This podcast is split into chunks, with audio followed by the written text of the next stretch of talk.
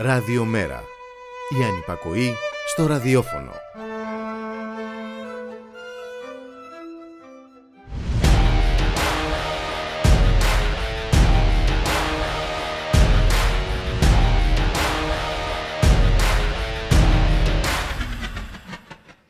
Αν η πραγματικότητα δεν μας βολεύει, διαστρέφουμε την πραγματικότητα. Η κυβερνητική βίβλος που ακολουθείται σταθερά και στα πάντα. Από την πανδημία μέχρι το σιδηρόδρομο, από τις υποκλοπές μέχρι το νερό, από το ρεύμα μέχρι την ακρίβεια, από την τηλεδιοίκηση μέχρι την τέλα οφθαλμαπάτη. Προς εξυπηρέτηση του δόγματος χρησιμοποιούνται τα πάντα. Η κατάμουτρη κοροϊδία, η χιδεότητα, το ψέμα, η ανελγησία, το παιχνίδι με τις λέξεις. Όπως η χθεσινή σπέκουλα περί τοπικής τηλεδιοίκησης στη Λάρισα από τον Υφυπουργό Μεταφορών. Η διάψευση και η διαταγή λήξης των επίμονων ερωτήσεων. Αδιάφοροι, ανηλεείς και χωρίς ενδιαφέρον να κρατήσουν ακόμη και τα προσχήματα.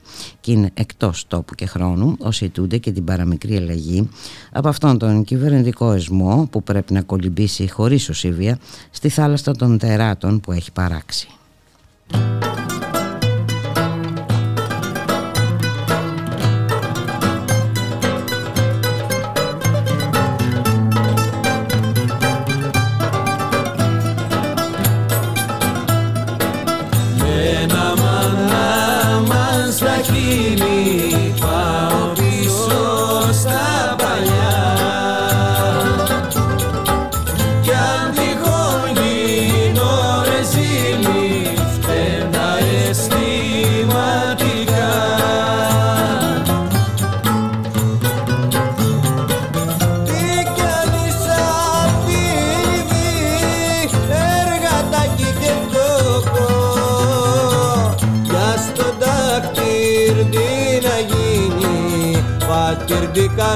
Κανονικό Πια στο δάκρυ τι να γίνει πατήρ κανονικό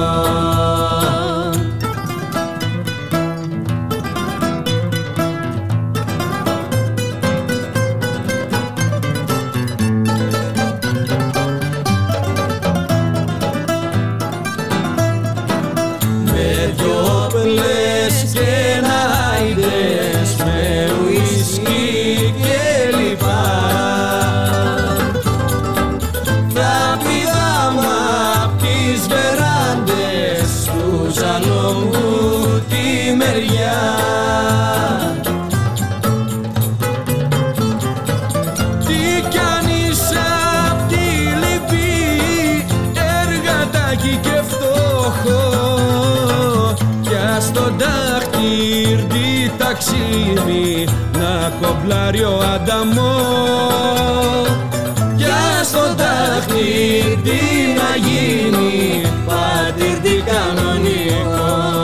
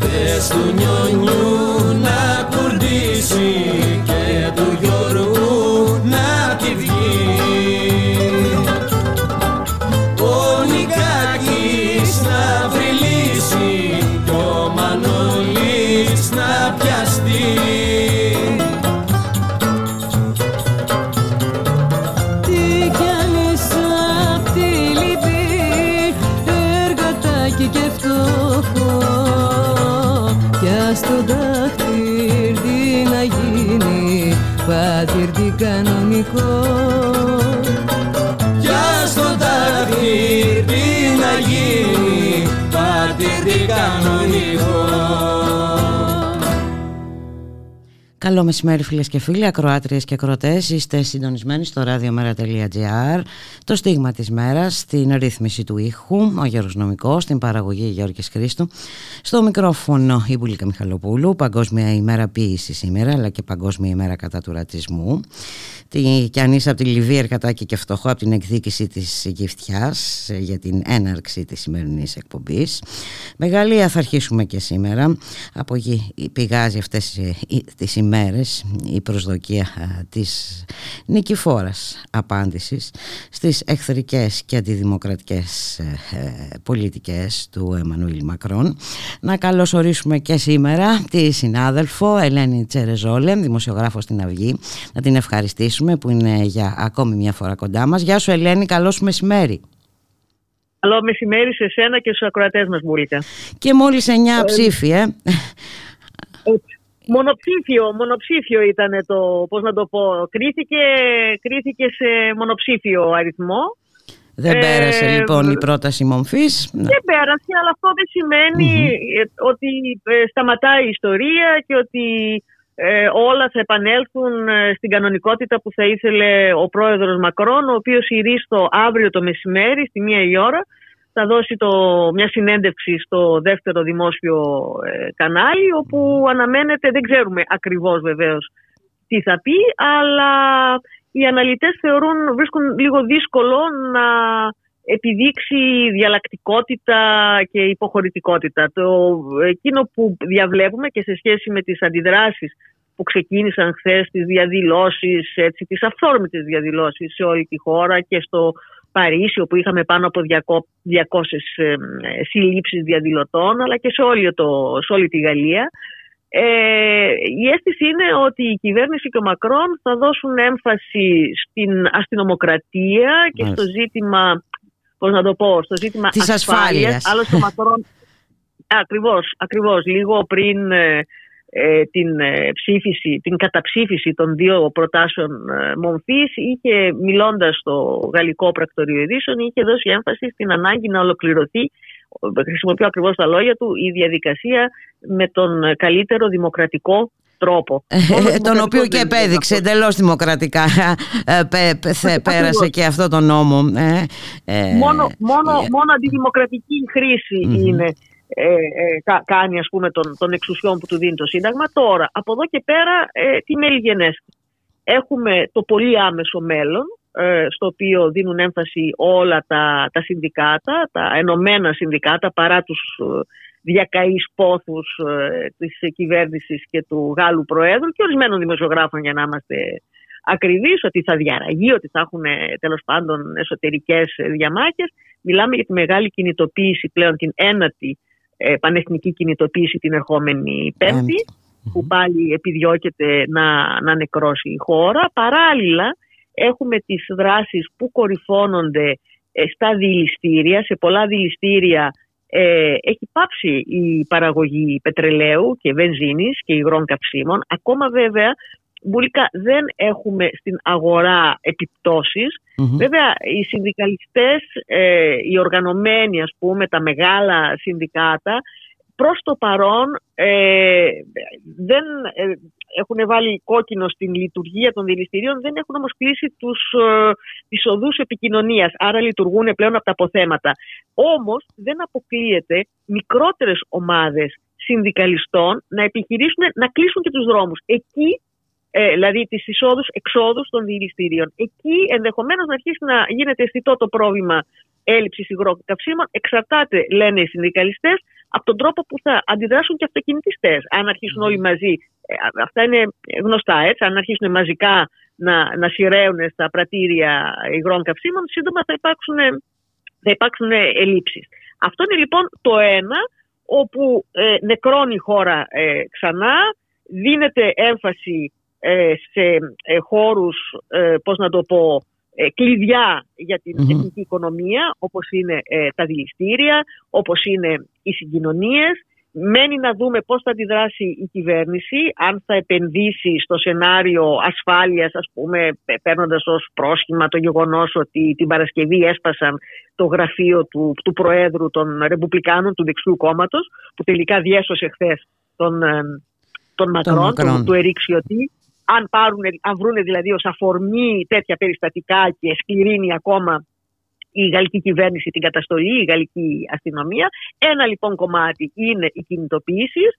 Είναι σίγουρο ότι μετά την Πέμπτη θα υπάρξουν και άλλες κινητοποιήσεις, δεν θα λήξει εκεί το θέμα. Αλλά παράλληλα, σε ό,τι αφορά τη συμμαχία της αριστεράς, έχουν στείλει, έχουν δηλώσει με σαφήνεια ότι θα συνεχίσουν στο, στο θεσμικό κομμάτι με δύο προσφυγές στο συνταγματικό δικαστήριο. Μία προσφυγή στο συνταγματικό δικαστήριο για το γεγονός ότι η κυβέρνηση, ο Μακρόν, στη φούρια του να περάσει πάση θυσία και όσο το δυνατόν συντομότερα το, την αντιμεταρρύθμιση της συνταξιοδοτική ε, χρησιμοποίησε ε, τέτοιες ρυθμίσεις για να μειώσει το χρόνο της διαβούλευσης και στα δύο σώματα, και στη Βουλή και στη Γερουσία, για να περιορίσει τον αριθμό των ε, τροπολογιών. Δηλαδή ε, θα ζητήσουν να πλήξουν τη διαδικασία, την fast track διαδικασία, λέγοντας ότι είναι αντισυνταγματική. Μία λοιπόν, μία λοιπόν προσφυγή στο συνταγματικό δικαστήριο, ε, προσπαθώντας, επιδιώκοντας να καταπέσει τη διαδικασία ε,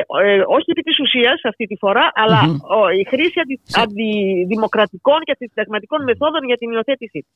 Δεύτερη, ε, και αυτή είναι μεγαλύτερης πνοής, γιατί είναι και πιο πολιτική και θα το εξηγήσουμε ευθύς αμέσως, προσφυγή στο συνταγματικό δικαστήριο για τη διεξαγωγή δημοψηφίσματος. Να πάει επιτέλους αυτή η τόσο εμβληματική για τον Γάλλο πρόεδρο ε, αντιμεταρρύθμιση να πάει στον κόσμο να μιλήσουν οι πολίτες. Mm-hmm. Νομίζω ότι 7 στους 10 πολίτες την απορριπτουν Ε, ακόμα και τώρα, μετά την, ε, μετά την ε, ε, κατάθεση των δύο προτάσεων ε, μορφή, μετά τους δύο μήνες απεργίας, ο κόσμος αυξάνει, είναι, με, επιβαίνει αυξανόμενο το ποσοστό των ανθρώπων που απορρίπτουν αυτήν την ε, αντιμεταρρύθμιση του συνταξιδοτικού. Τι ζητούν λοιπόν οι, οι 252 βουλευτές της αριστεράς, ε, βουλευτές και γερουσιαστές που έχουν ε, πρόταση για δημοψήφισμα, ε, αν ζητούν να γίνει δεκτή αυτή η πρότασή τους από το Συνταγματικό Δικαστήριο, στην περίπτωση αυτή μπουλίκα θα έχουν εννέα μήνες, που σημαίνει ότι μπλοκάρεται, κάθε, δεν μπορεί να εφαρμοστεί ο νόμος, και θα έχουν εννέα μήνες τα κόμματα της αριστεράς να συγκεντρώσουν τις υπογραφές, τη συνένεση 4.700.000 πολιτών. Και αυτό είναι μεγάλο στίχημα, είναι μεγάλο στίχημα πλέον για τα κόμματα της αριστερας που θα πρέπει να αποδείξουν έτσι, την κοινή όχι πλέον δίνοντας ε, μια άποψη ξέρω εγώ, σε μια έρευνα δημοσκοπική, αλλά να καταφέρουν να συγκεντρώσουν αυτό τον αριθμό υπογραφών. Αν γίνει αυτό, ε, πάει σε δημοψήφισμα. Ε, Ελένη, σε, ναι. σε, με ποιο αριθμό πολιτών που μπορούν να συμμετάσχουν σε, σε ένα τέτοιο δημοψήφισμα; Όλοι.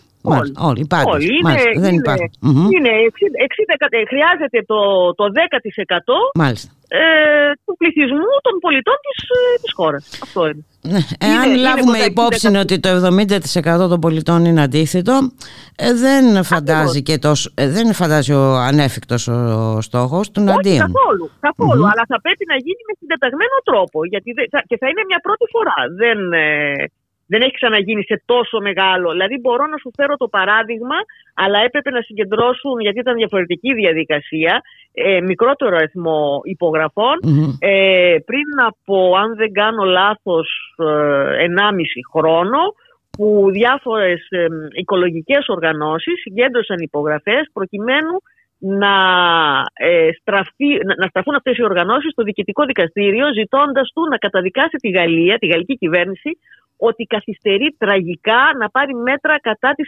υπερθέρμανσης του πλανήτη.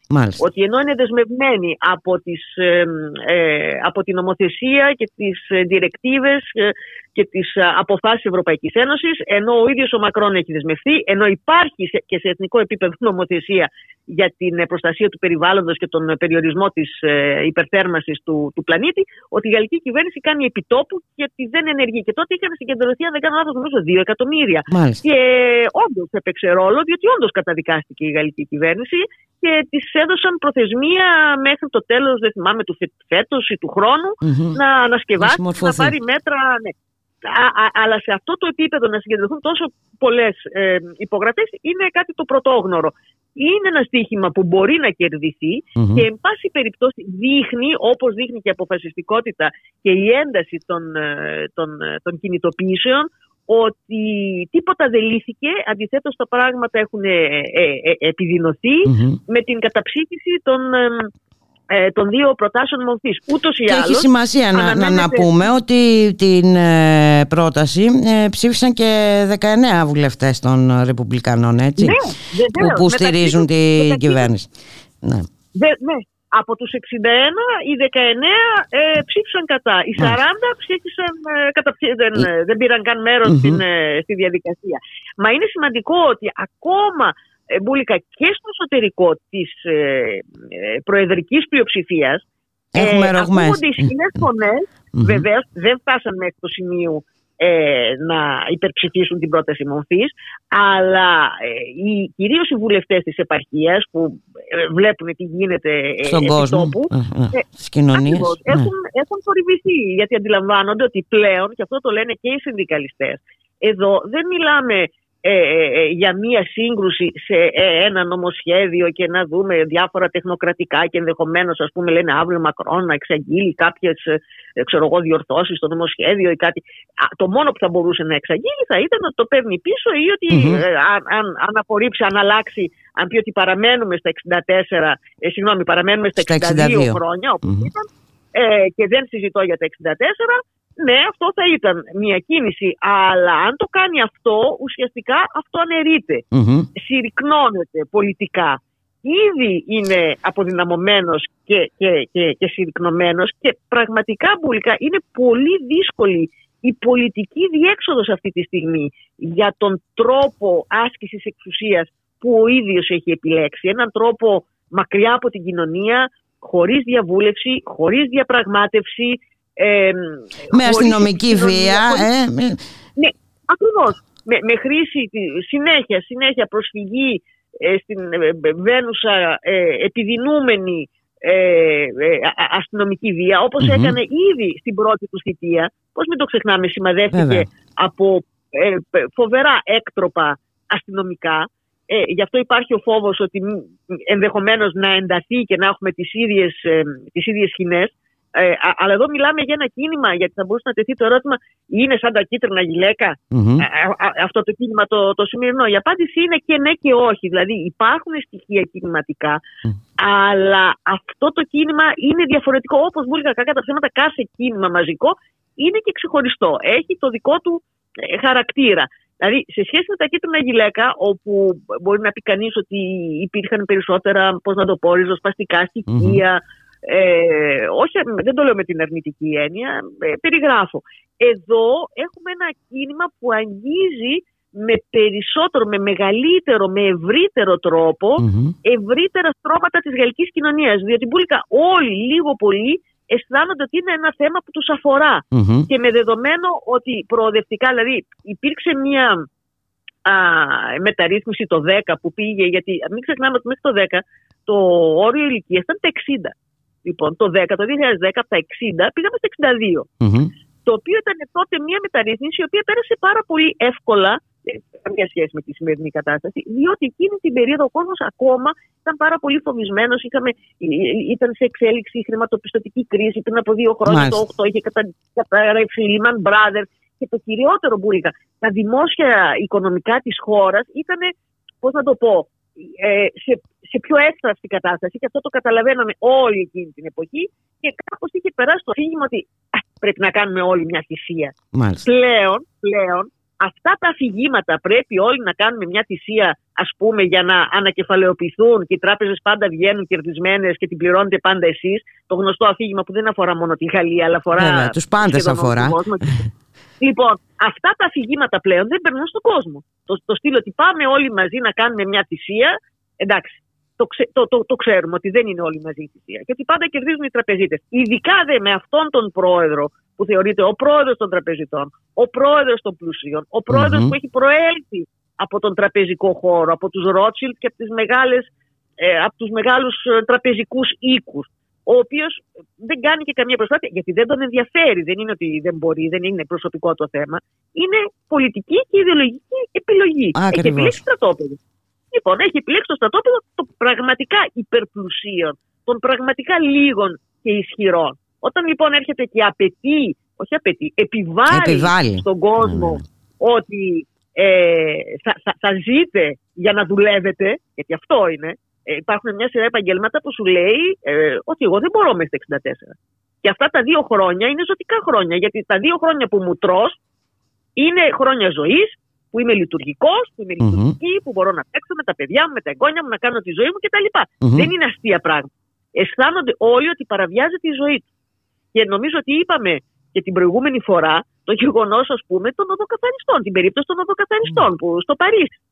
Που επειδή είναι βαρέα και ανθυγινά, και αυτοί όμως έχουν επίπτωση. Από τα 57 τους πάει στα 59.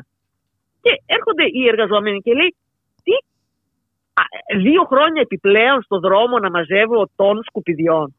Τι γίνεται; Και παρότι είναι σε επίταξη, δεν προχωράει. Δεν έχουν μαζευτεί λέει, τα σκουπίδια. Και αυτό φάνηκε και χθες γιατί ήταν αιστείε, δηλαδή κάψανε διάφορα σκουπίδια, διαδηλωτές κτλ. Κάτι ε, κάδους ε, απορριμμάτων κτλ. Mm-hmm.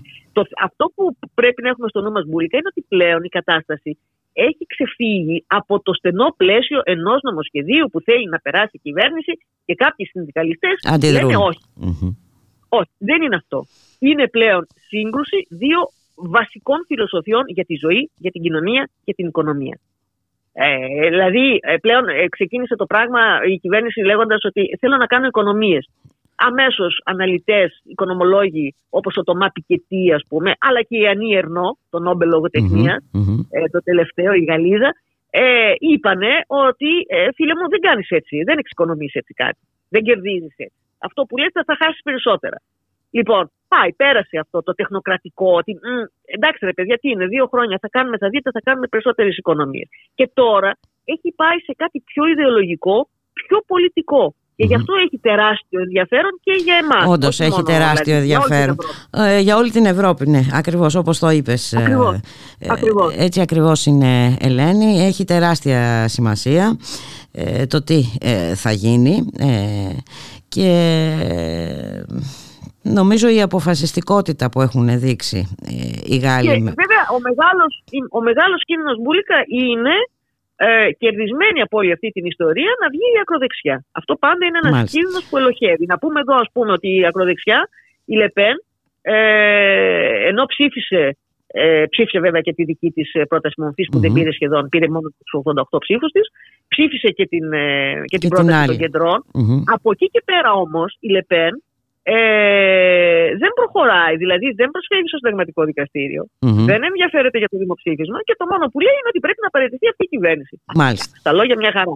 Δηλαδή κάπου α, τους, ε, ε, έμεση, έμεση, ναι, ναι, ναι, έμεση στήριξη θα το λέγαμε όμως αυτό, κάπως. Ε, κάπως έτσι. Ε, κάπως έτσι. Και περιμένει τη, τη, τη, τη, στρατηγική, τη γνωστή στρατηγική μπουλίκα του όριμου φρούτου. Μάλιστα. Εντάξει, δεν βιάζομαι κιόλας.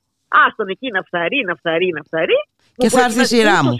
Θεωρεί. Ούτως ναι. ή άλλως την, πρώτη την πρώτη θητεία, την πρώτη πενταετία του Μακρόν, η χώρα δεξιοποιήθηκε, ακροδεξιοποιήθηκε, αν μου επιτρέπετε ο, ο νεολογισμός, δηλαδή τα θέματα της ασφάλειας, της επιβολής της ασφάλειας, του καθημερινού, ε, του καθημερινού ρατσισμού, ε, της χρήσης ενός πολύ σκληρού ε, διχαστικού λόγου, ε, την, ε, την περιφρονητική, την απορριπτική αντιμετώπιση των μουσουλμάνων, των μαύρων, των κίτρινων, των ευάλωτων. Όλα αυτά, όλη δηλαδή η ατζέντα της ακροδεξιάς είναι η πολιτική του μακρον Και δεν μιλάμε μόνο για την πολιτική του Μακρόν, μιλάμε και για ε, το κομμάτι των, πώς να το πω, των, των, των συστημικών διανοούμενων, των αρθρογράφων, του δημόσιου Και αυτό είναι κάτι ευρύτερο, Μπούλικα, πόσο έχει ακροδεξιοποιηθεί ο δημόσιος λόγος στη Γαλλία τα τελευταία χρόνια. Δηλαδή, και όχι μόνο στη Γαλλία βέβαια, αλλά εντάξει, τώρα μιλάμε για την Όχι μόνο, αλλά μιλάμε τώρα για τη Γαλλία της Γαλλικής Επανάστασης, των δικαιωμάτων. Έτσι, είναι, είναι, είναι, σημαντικό. Και, και ε, ε, οι αναλυτές, ε, ε, πώς να το πω, μετρούν και καταδεικνύουν πλέον με ποσοτικό τρόπο, ε, σχεδόν σαν να πρόκειται για, για φυσικές επιστήμες, ότι, ότι πλέον πράγματα που τι να πω τώρα, πριν από 15-20 χρόνια, αν λέγονταν στο δημόσιο λόγο, θα, ήταν, θα ήταν ε, πώς να το πω, σκανδαλώδε. Mm. Και αυτός που θα, ο, ο φορέας των λόγων και αυτού, αυτών θα ήταν δακτυλοδεικτούμενος. Και τώρα είναι πλειοψηφικός αυτός ο λόγος. Είναι, είναι ε, κανονικοποιημένος. Δεν σοκάρεται κανείς. Μάλιστα. Αυτό. Ε, να δούμε τώρα τι θα πει και ο Μακρόν. Εσάβριον, εσάβριον τα σπουδαία. Εσάβριον τα λοιπόν. σπουδαία, λοιπόν. Να σε ευχαριστήσουμε. Εσμεθαύριον, εσμεθαύριον ες, η μεγάλη κινητοποίηση. Ε, πέμπτη, λοιπόν. η νέα μεγάλη κινητοποίηση. Να σε ευχαριστήσω πάρα πάρα πολύ, Ελένη. Να είσαι καλά. Καλή συνέχεια. Καλό απόγευμα. Καλή συνέχεια.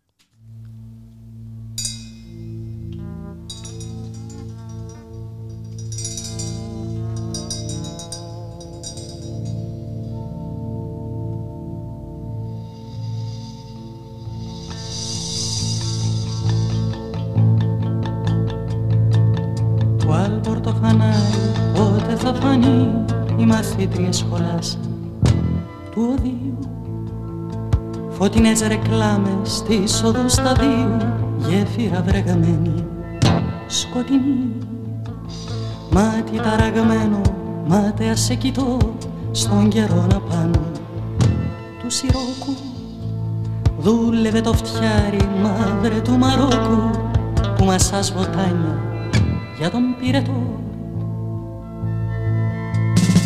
Φεμινά, φεμινά, χορός των κεφαλών κι να χορεύουν στην Ασία. Σε πειράζει μου πες η υγρασία κι η παλιά σου αρρώστια πιστουλών.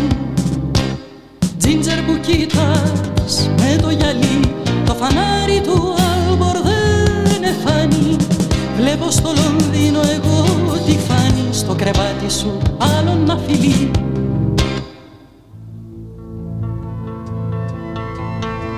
σαλατισμένο του κουτιού μείωπα καπετάνιο και γέρο ένα μαγικό σκονάκι ξέρω τέλειο για την κόρη του ματιού. Άναψε στη γέφυρα το φως μέσα μου μιλεί ένας παπαγάλος γέρος, τραβομήτης και μεγάλος μαγιωμάτος πήρε και σοφός.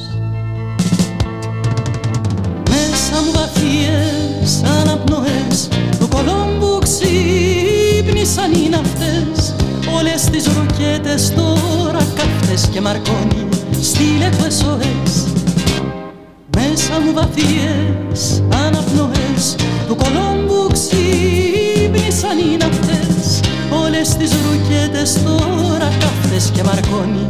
Στείλε το SOS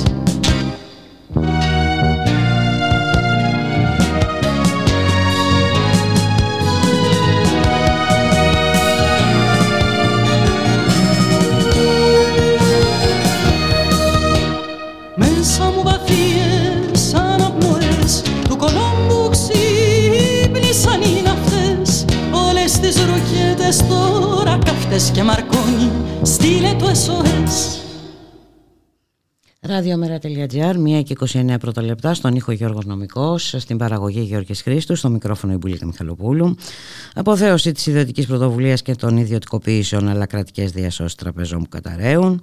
Δισεκατομμύρια για όπλα που τροφοδοτούν τον πόλεμο στην Ουκρανία, αλλά περικοπές όλα όσα ενισχύουν την κοινωνική συνοχή. Ασυδοσία τραπεζιτών και άλλων εκλεκτών και ο λογαριασμός των διασώσεων στη μεσαία τάξη και τα πιο ευάλωτα οικονομικά στρώματα.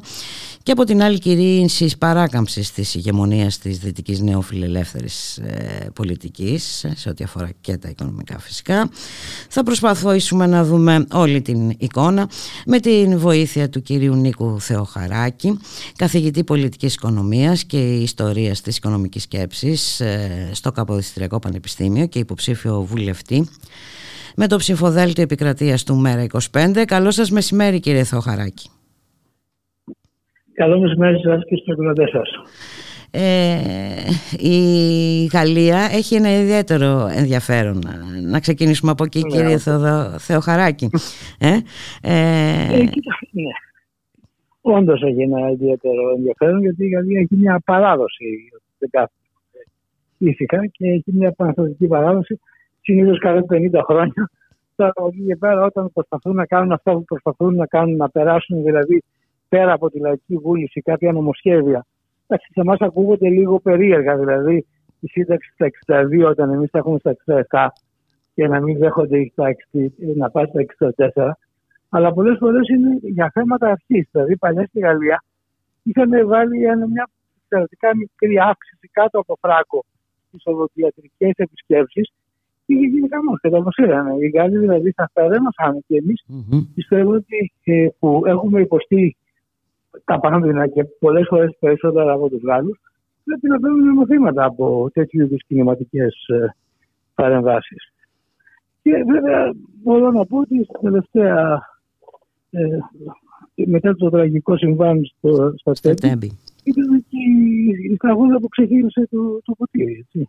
Γι' αυτό βλέπει κανένας κόσμο ο οποίος πολιτικά είναι κυδεμόνευτο, ο οποίος να κατεβαίνει κάτω και να είναι πραγματικά εξοργισμένος με όλα αυτά που, που βλέπει. Ιδιαίτερα αυτοί τους οποίους υποσχέθηκαν ένα καλύτερο, αποτελεσματικότερο, ναι, ναι. επιτελικό κράτος. Άριστο και όλα αυτά τα...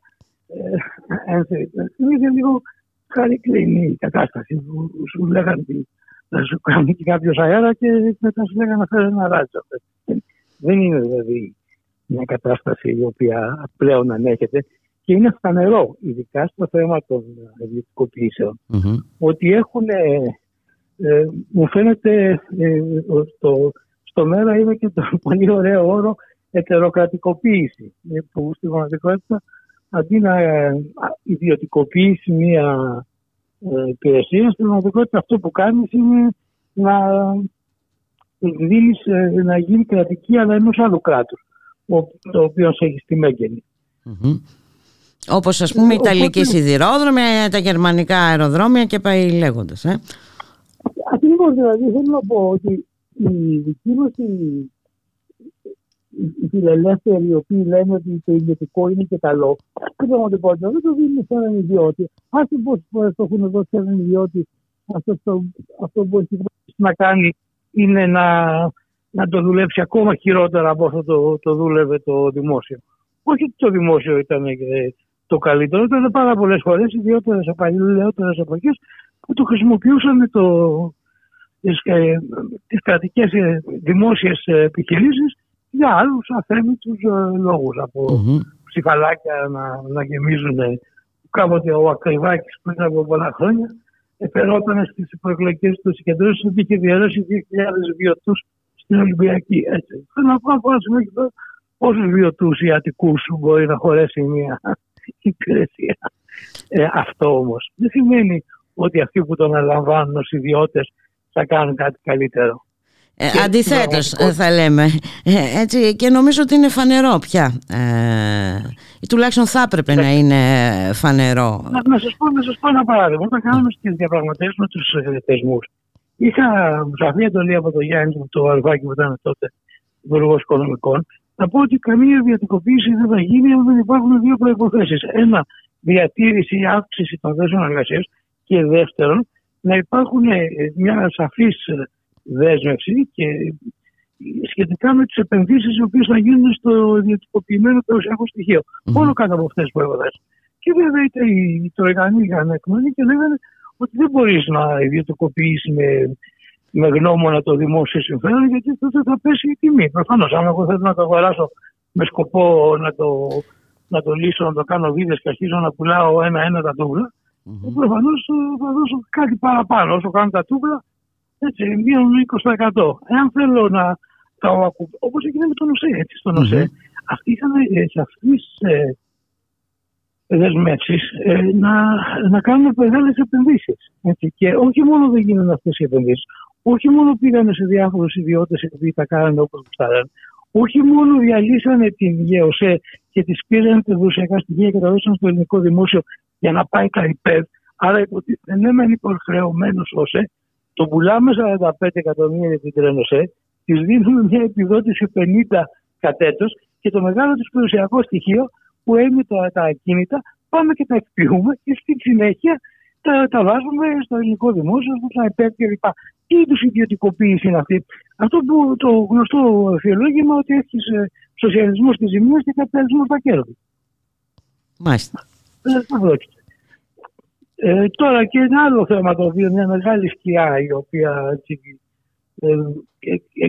ε, πάνω από τα κεφάλια μας είναι το θέμα του, του τραπεζικού συστήματος που κάθε τόσο Καταραίει και κάθε τόσο το διασώζουμε. Εμείς. Και κάθε τόσο το διασώζουμε. Έτσι. Δεν έχουν νεκροί, λέει το λαϊκό το άσμα. Αλλά στην πραγματικότητα ο συγκεκριμένος ζώπη έχει αναστηθεί πάρα πολλές φορές. Και έχει αναστηθεί κάτω από πάρα πολύ κακές συνθήκες για την, ε, για την Ελλάδα. Και τώρα μάλιστα για να γλιτώσουν από τα, τα δάνεια, τα κόκκινα, τα, ε, πήγαν και φτιάξανε, τα δώσανε στα κοράκια και έρχεται το ελληνικό δημόσιο και εγγυάται στα κοράκια ότι αν δεν ε, θα βρεις ε, κοράκι μου όπως θα ήθελε να το βρεις, τώρα εγώ σε πληρώσουμε. θα εγγυηθώ.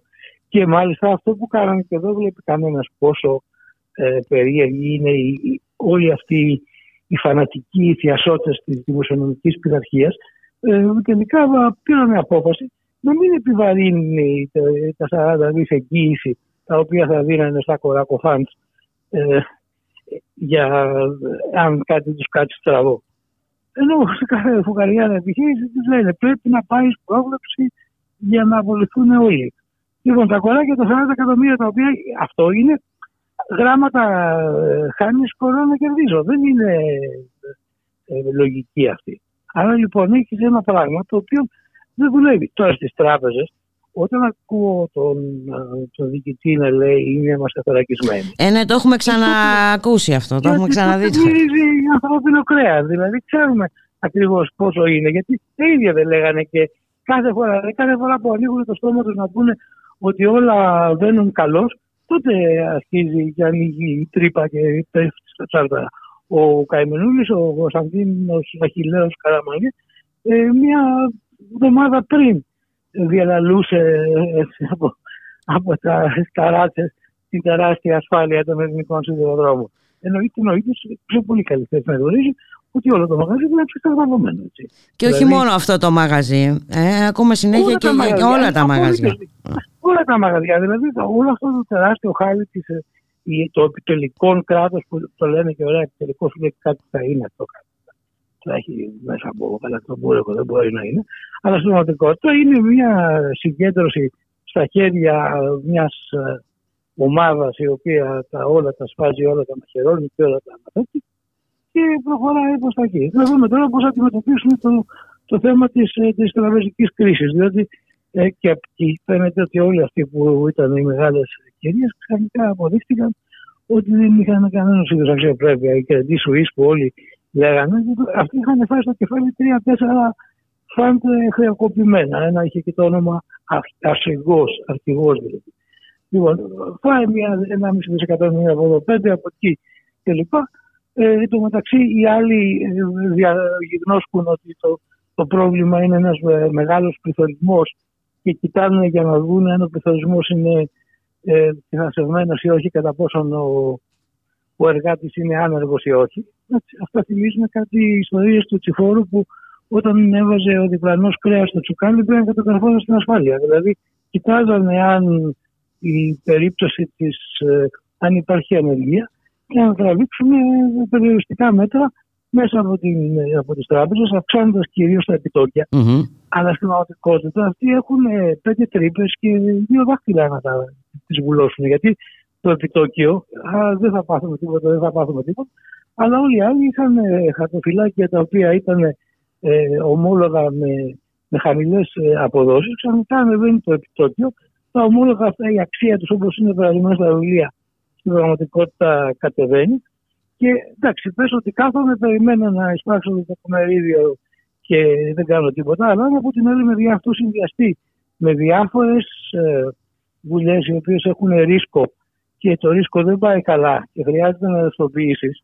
Και ξαφνικά ρευστοποιείς στο μεγάλο χαρτοφυλάκιο που έχει των ομολόγων, τα οποία η αξία τους τώρα με την άνω των επιτοκίων έχει πάει κάτω ξαφνικά αρχίζεις και ζορίζει. Γι' αυτό βλέπεις στην Αμερική πρώτα η Silicon, μετά η Signature, μετά η First Republic. Μετά ανακαλύψεις ότι υπάρχουν διάφορες ε, περιφερειακές ε, τράπεζες. Εδώ λέγαμε ότι δεν θα πάθουμε τίποτα. Πώς το έλεγαν οι Αμερικάνοι; Δεν είναι αυτό έτσι. Και είχες και τους μεγάλους rating agencies οι οποίοι λέγανε ότι η Lehman είναι AAA την παραμονή της κατάρρευσης. Και όταν μετά πήγαιναν οι, οι διάφοροι επενδυτές και λέγανε εμείς οι rating agency ακούγαμε μεγάλη και βλέπαμε triple και λέγανε ότι ξέρεις, λέμε και ένα rating για να περάσει η ώρα. Δηλαδή είναι η ελευθερία του λόγου. Το First Amendment, την πρώτη τροποποίηση του Αμερικανικού Συντάγματος που σου δίνει την ελευθερία του λόγου και λέμε ότι μπορεί να μας περάσει από το κεφάλι. Αλλά δεν επηρεάζουν την επενδυτική δραστηριότητα. Και τώρα λοιπόν αυτοί σου λένε ότι για να σου δώσω investment grade, δηλαδή να πάει στην λεγόμενη επενδυτική βαθμίδα στην αξιολόγηση των ομολόγων του ελληνικού δημοσίου, πρέπει να ξεκινηθεί κι άλλο. Και τι σημαίνει αυτό, να είσαι φιλικά διακείμενος προς το επιχειρηματικό περιβάλλον, να μην ζηταπονοποιεί την επιχειρηματικότητα. Που σημαίνει μια πλήρη αποδιοργάνωση των εργασιακών σχέσεων, ή μάλλον να το πω πιο σωστά επιστημονικά και πολιτικά, την επανα, διάρθρωση των ε, εργασιακών σχέσεων. Κι άλλο, κι άλλο κύριε Θεοχαράκη. Δεν είναι, δεν είναι το ότι είναι τυραμόλα. Δεν είναι ότι γυρνάς σε μια κατάσταση η οποία είναι μαχαγκόνη του, του Μπρέχτ. Είναι ότι το περνάς ακριβώς έτσι για να σπάσεις κάθε σχέση. Ο, ο υπερευέλικτος εργαζόμενος, ο οποίος δεν έχει δικαιώματα και ξαφνικά βάζεις ένα 10% που είναι ίσο με τον πληθωρισμό, που ένας πληθωρισμός είναι διαφορετικός βέβαια στον πληθωρισμό, στα, στα οικογενειακά εισοδήματα, την δομή τους αυτών οι οποίοι αμείβονται με τον κατώτατο μισθό και μετά και, και κοκορεύονται. Οι ίδιοι άνθρωποι που όταν το, ε, μετά το 2016 θέλανε να, πότε ήταν ο τελευταίος ε, κατώτατος ε, μισθός αυξήθηκε, ε, λέγανε δεν μπορείς να το κάνεις αυτό διότι θα έχουμε ανεργία, διότι, διότι το είναι το άλλο. Και τώρα όλα αυτά πήγανε στον, ε, στον αέρα και σου λέει προκειμένου να βγούμε, άσε να πούμε πέντε πράγματα για να δείξουμε πόσο λάζι είμαστε. Και όταν ε, θα εκλεγούμε ξανά, τότε θα, θα λαδώσουμε τα εξάστερα και θα βγάλουμε τις κάμες. Αυτή είναι η οικονομική πολιτική. Μάλιστα. Ε, να πάμε να το δούμε και λίγο γενικότερα όμως ε, και σε σχέση με την κρίση του 2008 ε, κύριε Θεοχαράκη. Ναι. Ε, σίγουρα υπάρχουν διαφορές έτσι, ναι. της τωρινής κρίσης γιατί έχει ναι, προηγηθεί. Ναι, βεβαίως. Έτσι δεν είναι; Ε, και θα έλεγα ότι ε, πλέον ε, όπως είπατε και πριν είχαμε το παράδειγμα της Γαλλίας πλέον είναι γνωστά κάποια πράγματα. Δεν μπορούν να χρησιμοποιηθούν τα ίδια επιχειρήματα. Από την άλλη βλέπουμε διάφορες κινήσεις. Αναφέρομαι και στη συμφωνία της Σαουδικής Αραβίας με το Ιράκ αναφέρομαι και στην προσπάθεια που γίνεται στις λατινικές χώρες να αποδεσμευθούν οικονομικά. Ποια είναι η δική σας άποψη; Κοιτάξτε, ε, καταρχήν ε, έλεγε κάπου και ο Τολστόης στην ένα κανένα ότι όλες οι ευτυχισμένες οικογένειες είναι ευτυχισμένες με τον ίδιο τρόπο. Κάθε δυστυχισμένη οικογένεια είναι ευτυχισμένη με τον δικό τη τρόπο. Κάθε κρίση λοιπόν που mm. περνάει έχει κάποια διαφορετικά στοιχεία παρόλο που βέβαια το κοινό στοιχείο βέβαια είναι η ασυδοσία έτσι, ε, τραπεζικών και λοιπόν ε, βαγών ε, ίδρυμα. μια οικονομία πλέον, μια παγκόσμια οικονομία στην οποία οι αποφάσεις δεν λαμβάνονται από μέσα στο πλαίσιο μιας εθνικής μακροοικονομικής αλλά υπάρχει μια τέτοια σύνδεση σε παγκόσμιο επίπεδο που αυτά ξεπερνάνε και χώρες και οτιδήποτε άλλο. Δηλαδή οι μεγάλες ε, πολυεθνικές και στον παραγωγικό και στον χρηματιστικό τομέα είναι αυτές οι οποίες κάνουν πλέον το, το κουμάντο.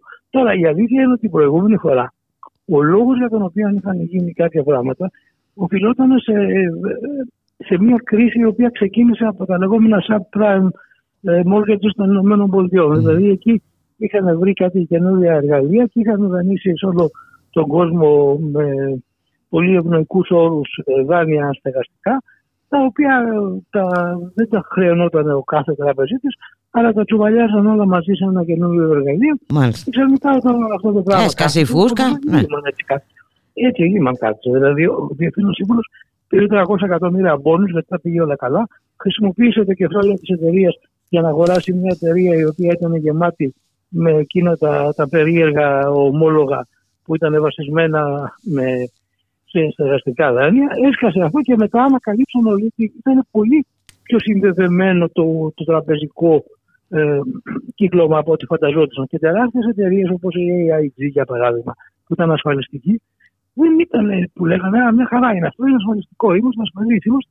Ε, δεν ήταν όλο αυτό. Και ξαφνικά κάθισε στην Ελλάδα οι τράπεζες δεν, ε, δεν είχαν τα ίδια προβλήματα που είχαν στην Αμερική ή στην ισπανια mm-hmm. Αλλά από την άλλη μεριά τους είχαν πουλήξει τα χέρια να αγοράσουν ομόλογα ε, ελληνικού δημοσίου και όταν τα ομόλογα ελληνικού δημοσίου κάτσαν, ε, κάτσαν και οι τράπεζες. Και μετά αποφασίσαν να βάλουν και το PSI Sol στο Πανεπιστήμιο Αθηνών. Πήγαν και μετατρέψαν καθαρό ρευστό, το οποίο ήταν από προγράμματα του, ε, τα ευρωπαϊκά προγράμματα έτσι, και στην, του ΕΣΠΑ και στη συνέχεια τα κάνουν ομόλογα και μετά το κουρέψαν. Δηλαδή Θέλω να πω, όλο αυτό το πράγμα έχει μία, ε, ένα δέσιμο που δεν μπορεί κανένας να το, να το δει διαφορετικά. Τώρα, από εκεί και πέρα, κάθε κομμάτι της ε, ε, οικονομίας συνδέεται και με άλλα κομμάτια που έχουν να κάνουν με την πολιτικη Δηλαδή οι Αμερικάνοι, παρόλο που δεν είναι Ρεπουμπλικάνοι, Δημοκρατικοί κλπ., είναι σαφές ότι έχουν απορριφθεί σε μια εκστρατεία στο πολιτικό επίπεδο mm-hmm. να ανακτήσουν μια ηγεμονία την οποία. Χάνουν ωστόσο. Δικά τους από την πτώση της Σοβιετίας. Mm-hmm. Στην πραγματικότητα όμως αυτό κερδίσανε πάρα πολλά πράγματα στην πορεία, αλλά βέβαια αυτό που νομίζω ότι ήταν περίπατη, μόνο περίπατη δεν ήταν. Δηλαδή το Ιράκ, το Αφγανιστάν κλπ. Και στην πραγματικότητα μετά το δεύτερο παγκόσμιο πόλεμο δεν υπάρχει κανένας πόλεμος στον οποίο να μπορεί κανένας να πει ότι η Δύση ήταν, ε, στάθηκε στο πλευρό του, του δικαίου. Πάντα μπαίνανε μέσα και τους τσακίσανε. Λοιπόν, αυτή τη στιγμή, όταν βλέπουν οι άλλοι ότι χρησιμοποιούν τη μεγάλη τους οικονομική δύναμη για να τους συνθλίψουν, δεν θα το αφήσουν έτσι. Ακόμα και όλη η, η κατάσταση, δηλαδή οι μουλάδες του Ιράν, ο Πούτιν κλπ., είναι αποτέλεσμα της Αμερικανικής πολιτικής. Mm-hmm. Τον Μπιν Λάντεν ήταν η οικογένεια που έκανε παρτίδε με τοπούς. Mm-hmm. Και τους είχαν χρησιμοποιήσει όλους αυτούς, ε, τους ε, Ταλιμπάν και τις Μουτσαχετίνες, εναντίον των Σοβιετικών. Μετά βέβαια αυτό του ε, χτύπησε πίσω. Έτσι, ε, έγινε ένα μπούμεραν. Χρησιμοποιήσω την έκφραση. Σε άλλε περιπτώσει, ε, στο Ιράκ, ε, είπαν ψέματα ότι είχαν όπλα μαζική καταστροφή, πάλι μπουκάρανε μέσα. Πάλι μπουκάρανε μέσα, αποδείχθηκαν τα ψέματα, κανένα δεν την πλήρωσε, ε, παρά μόνο ο λαό. Ούτε και στο ΕΝΟΙΕ. Έτσι δηλαδή, ούτε το τυχε, Το είπε πολύ αργότερα ο Κόφι Ανάν όταν η συμμαχία των προθήμων έπαιρνε μέσα και βομάδιζε την, ε, την Βαρδάτη για να τους μάθουν τι θα πει ελευθερία. Λοιπόν, αν λοιπόν τώρα από εκεί και πέρα ο Ρώσος, όταν βλέπει ότι ο άλλος έχει τα ειδικά συστήματα μέσα από τα οποία το γίνονται συναλλαγές και να σε κόψω από εκεί ενώ αυτό υποτίθεται ότι δεν το χρησιμοποιούσαν για πολιτική. Mm-hmm. και αυτός να φτιάξει ένα σοϊκ το δικό του. Mm-hmm. Ο Κινέζος έρχεται και λέει: Γιατί εγώ να μπέσω στο παιχνίδι ή ο, ο, ή ο Ινδός. Και ξαφνικά εκεί που θεωρούσαν ότι αυτοί είχαν την στρόφιγγα ε, δικιά τους και μπορούσαν να την υποκλίνουν κατά Όποτε το θέλουν. Και, ε, οι άλλοι μπορούσαν να, να βρουν άλλους τρόπους να μην ε, τσακιστεί η οικονομία και σε αυτό το παιχνίδι τώρα πια βλέπεις την, την Κίνα να παίζει τον Μεσολαβητή ή την Τουρκία mm-hmm. να παίζει τον Μεσολαβητή. Δηλαδή αυταρχικές κυβερνήσεις, η Κίνα είναι αυταρχική κυβέρνηση με χειραφατησιακή mm-hmm. ιδεολογία και μπαίνουν μέσα και ε, προσπαθούν να ξαναρίξουν την, ε, την τράπουλα διαφορετικά. Μάλιστα. Οι άλλοι επιμένουν και δεν ξέρω πώς θα γίνει. Εν τω μεταξύ, αυτός που είναι ο τρομακτικά χαμένος από όλους είναι η Ευρωπαϊκή Ένωση. Mm-hmm η οποία έκανε τεράστιες βλακίες στον τρόπο της διαχείρισης της κρίσης. Δηλαδή αυτό που εξοργίζει είναι όλη η ιστορία με την Ελλάδα. Δεν ήταν καθόλου αναγκαία. Δεν ήταν, Α, έπρεπε οπωσδήποτε να γίνει. Τι να κάνουμε, ρε παιδί μου, θα, πρέπει να σου κόψει το πόδι γιατί έχεις γκάγκρενα. Έτσι. Ήταν πρέπει να σου κόψει το πόδι γιατί κάποιος μου είπε ότι είναι καλό να κόβεις πόδια. Και μπήκαν σε μια διαδικασία τους. Αφήσαν οι Αμερικάνοι και του πήραν τα πάντα. Και στην, στην πορεία ε, δεν ε, φάνηκαν εντάξει να, να, να, να ηγηθούν mm-hmm. σε ένα συλλογικό επίπεδο, είτε στο οικονομικό, είτε στο πολιτικό, είτε και στο κοινωνικό επίπεδο. Και αυτό ξαφνικά βλέπεις στους Γάλλους, μια δευτική χώρα, παρόλο που, που λέμε για τη μαχητικότητα του Γάλλου, να κινδυνεύει η κόρη του βασανιστή, αλεξιφοριστής στην Αλγερία, να βασίστρια και ίδια, να, να, γίνει, να μπορεί να γίνει πρόεδρος. Ή να βλέπεις στην Ιταλία η Μουσολινική να ξανασηκώνουν το, το κεφάλι. κεφάλι. Αυτά.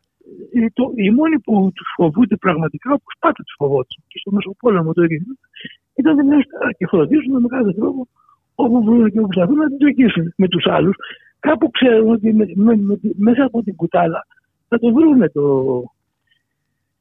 μια συμμαχία, ένα συμβασμό. Mm-hmm, Αλλά πραγματικά δεν βλέπω να γίνονται πολλά πράγματα. Μάλιστα. Κύριε Θεοχαράκη, να σας ευχαριστήσω πάρα πολύ. Ε, σας δεσμεύω να έρθετε ε, κάποια στιγμή εδώ στο στούντιο ε, για να τα πούμε καλύτερα. Να είσαστε καλά. Σας ευχαριστώ πάρα πολύ. Καλή συνέχεια. Για χαρά. Και να τι θέλω τώρα να σας πω μες στις συνεδίες μέσα στην πόλη της Καλκούτας Φράξαν το δρόμο σε έναν άνθρωπο αλυσοδέσαν έναν άνθρωπο εκεί που ευάδιζε Να το λοιπόν γιατί δεν καταδέχουμε. Να υψώσω το κεφάλι στα στροφόδιστα διαστήματα. Θα πείτε τα άστρα είναι μακριά κι η γη μας τόσο δα μικρή Ε, το λοιπόν ό,τι και να είναι τα άστρα Εγώ τη γλώσσα μου τους βγάζω Για μένα το λοιπόν το πιο εκπληκτικό Πιο επιβλητικό, πιο μυστηριακό και πιο μεγάλο είναι ένας άνθρωπος που τον ποδίζουν να βαδίζει. Είναι ένας άνθρωπος που τον αλυσοδένουνε. Είναι ένας άνθρωπος που τον ποδίζουν να βαδίζει. Είναι ένας άνθρωπος που τον αλυσοδένουνε είναι ένας άνθρωπος που τον ποδίζουν να βαδίζει. Είναι ένας άνθρωπος που τον αλυσοδένουνε Είναι ένας άνθρωπος που τον ποδίζουν να βαδίζει. Είναι ένας άνθρωπος που τον αλυσοδένουνε Είναι ένας άνθρωπος που τον ποδίζουν να βαδίζει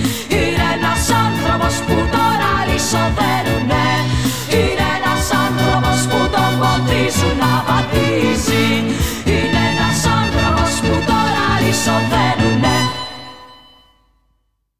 Ραδιομέρα.gr, 1 και 53 πρώτα λεπτά, στον ήχο Γιώργος Νομικός, στην παραγωγή Γιώργης Χρήστου, στο μικρόφωνο η Μπουλίκα Μιχαλοπούλου και παρακαλώ πολύ, 1,5 χρόνο μετά το φωνικό σεισμό του Αρκαλοχωρίου Κρήτης, ξεκινούν πληστηριασμοί ακόμη και κατεστραμμένων κατοικιών. Το σχετικό ρεπορτάζ ε, έχει ο συνάδελφος Μάριος ε, Διονέλης. Γεια σου Μάρια, καλό σου μεσημέρι. Καλό μεσημέρι, Μπούλικα.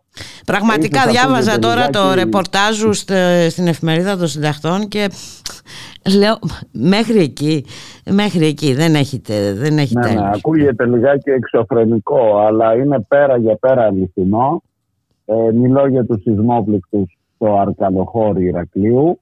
Έχουμε συνηθίσει να λέμε Αρκαλοχώρι, αλλά δεν είναι μόνο το Αρκαλοχώρι, είναι ολόκληρος ο Δήμος Μινώα Παιδιάδα Μμμ. και ο Δήμος Αρχανών Αστερουσίων. Είναι περιοχές που έχουν πληγεί κυρίως από τον ε, σεισμό της 27 Σεπτεμβρίου του, του, του 2021.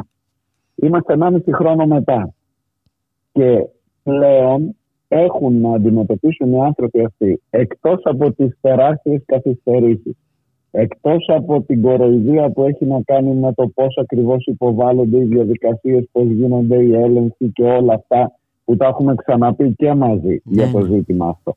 Μόνο, μόνο έτσι μια παρένθεση να σου πω, είναι 1400, οι 1400 οι φάκελοι που έχουν κατατεθεί από ανθρώπους που έχουν πολύ μεγάλες ζημιές στα σπίτια τους, είτε που κατέρευσαν είτε που είναι ακατοίκητα και αυτή τη στιγμή έχουν δοθεί χρήματα, έχουν πάρει εγκριτική απόφαση και έχουν πάρει κάποια χρήματα για κατασκευή οι 8 Παρακαλώ. από τις 1400. Μάλιστα. Κλείνω την παρένθεση. Αυτό είναι το μεγάλο πρόβλημα που τρέχει και που θα τρέχει για χρόνια από ό,τι φαίνεται. Τώρα μας προκύπτει άλλο ζήτημα. Οι άνθρωποι αυτοί που είχαν και χρέη προς τις τράπεζες όπως έχουμε όλοι μας που Μμμ. είχαν και ανοιχτά μέτωπα τώρα πλέον είναι αντιμέτωποι και με τους πληστηριασμούς. Με την απόφαση που είχε βγει τότε μετά το σεισμό δόθηκαν, δόθηκε μια εξάμεινη παράταση σε ό,τι αφορά τους πληστηριασμούς. Πέρασαν φυσικά οι έξι μήνες. Δεν ανανεώθηκε Δόθηκε. αυτή η παράταση. Μάλιστα. Και πηγαίνουν οι άνθρωποι τώρα στο υποθηκοφυλάκιο. Μάλιστα υπάρχει ένας συγκεκριμένος σύλλογος, ο Σύλλογος των Σεισμοπλήκτων που λέγεται Η Ελπίδα, και κάνει έρευνα στο υποθηκοφυλάκιο και βλέπει ότι με αρχή την Παρασκευή μεθαύριο και μέχρι τον Φλεβάρι του 24 έχουν προγραμματιστεί τουλάχιστον 22 πληστηριασμοί που αφορούν σε ανθρώπους, σε, σε Σεισμοπαθείς. ακίνητα Μμμ. ανθρώπων που είναι σεισμοπαθείς. Και λες, αναρωτιέσαι, είναι δυνατόν. Και όμως είναι δυνατόν.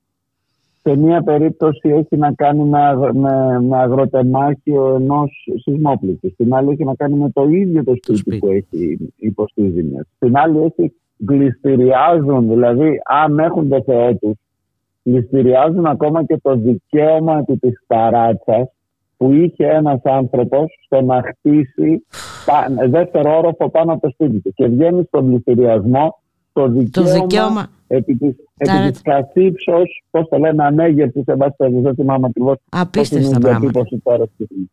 Λοιπόν, είναι όντως τα πράγματα. Εννοείται ότι είναι στα κάγκελα οι άνθρωποι. Εννοείται ότι όλα αυτά και, και γίνεται ακόμα χειρότερο, θα σου πω παρακάτω. Σε ό,τι αφορά τους πληστηριασμούς, λένε ότι ε, ακόμα και αν υποθέσουμε ότι είναι κάποιο ανθρώπου που δεν έχει υποστεί ζημιά το σπίτι του, μα οι συνέπειες στην ευρύτερη περιοχή και στην κοινωνία είναι τέτοιες. Μιλούν μάλιστα για θύματα καταστροφών δύο ταχυτήτων. Και ξέρεις γιατί το λένε αυτό, γιατί στο μάτι, για παράδειγμα, που επίσης είχαμε τεράστια καταστροφή και νεκρούς φυσικά εκεί πάρα πολλού. Ε, από τότε που έγινε η καταστροφή, υπάρχει μέχρι σήμερα η αναστολή των πληστηριασμών για όλη την περιοχή. Μάλιστα. Διότι παίρνει συνεχείς παρατάσεις κλπ. Και λένε οι άνθρωποι, γιατί εμείς είμαστε σε δεύτερη μοίρα, γιατί εμείς πρέπει μέσα στους έξι μήνες; Και μάλιστα κάποιοι πληστηριασμοί κινήθηκαν οι διαδικασίες και πριν τελειώσει καν το εξάμεινο για να φτάσουμε να πληστηριάζονται τώρα. Κράτα και κάτι ακόμα, ακόμα πιο εξωφρενικό. Πήγαν οι άνθρωποι στους λογαριασμούς τους να πάρουν κάποια χρήματα από τις τράπεζες, από τους λογαριασμούς τους στους τραπεζικούς και βλέπουν ότι έχουν τυραχτεί, έχουν δεσμευτεί τα χρήματα που είχαν μέσα από την πρώτη αρρωγή. Η πρώτη αρρωγή ήταν τα χρήματα είτε ήταν 6.000 περίπου που παίρνανε οι άνθρωποι για την αντικατάσταση της οικοσκευής τους. Απίστευτο. Αυτό το ποσό θεωρητικά είναι ακατάσχετο. Όμως η τράπεζα εφόσον βλέπει ότι χρωστάς σε κάτι άλλο δεσμεύει το ποσό αυτό και δεν τους αφήνει. Και πήγαν και είδαν ότι οι λογαριασμοί είναι δεσμευμένοι. Κάνανε ερώτημα στον κύριο Τριαντόπουλο, είναι ο Υφυπουργός παρά τον Πρωθυπουργό για τα θέματα των uh, αποζημιώσεων από φυσικέ Λέει, είναι αδύνατο να συμβαίνει αυτό, μα επιβεβαιώνω και γραπτά μάλιστα τους το έδωσε, ότι είναι ακατάσχετο το ποσό αυτό. Δεν μπορούν να σας το κρατήσουν οι τράπεζες. Κάνουν ερώτηση στην Ένωση Ελληνικών Τραπεζών. Λέει η Ένωση Ελληνικών Τραπεζών επίσης με γραπτή ανακοίνωση ότι εμείς επικοινωνήσαμε με τις τέσσερις συστημικές τράπεζες και mm. δεν μας επιβεβαίωσαν καμία κράτηση, καμία δέσμευση λογαριασμού. Και φτάνουν οι άνθρωποι να λένε καλά θα τρελαθούμε αφού έχει δεσμευτεί το λογαριασμός μου και είχα μέσα μόνο αυτά τα χρήματα. Κάποιοι υπάλληλοι εδώ στις τράπεζες, στα υποκαταστήματα τους είπαν έχει βγει καινούριος νόμος μετά τον σεισμό που λέει ότι αν δεν τα τραβήξατε μέσα στις 30 μέρες, τότε δεν είναι πια κατάσχετα. Και ρωτάω ο άνθρωπος πού να τα τραβήξω να τα βάλω στο λιόμενο που μένω, δηλαδή με στέλνεις να πάρω τα λεφτά. Σε κοροϊδεύουν και, από πάνω, ε, εντάξει, είναι τρομερό. Και είμαστε τώρα σε ένα ύξη αφήσει και σε ένα μπαλάκι ευθυνών. Φτάσανε οι άνθρωποι, ο σύλλογος δηλαδή, φτάσανε να, να φτιάξουν μια λίστα με τα αφημί των ανθρώπων που έχουν κάνει τις συγκεκριμένες καταγγελίες, να στείλουν αφημί, αφημί, αφημί στον Υπουργό, ξέρεις ότι είστε και ένα θέμα προσωπικών δεδομένων, αλλά εν πάση δεν έχουν άλλο τρόπο.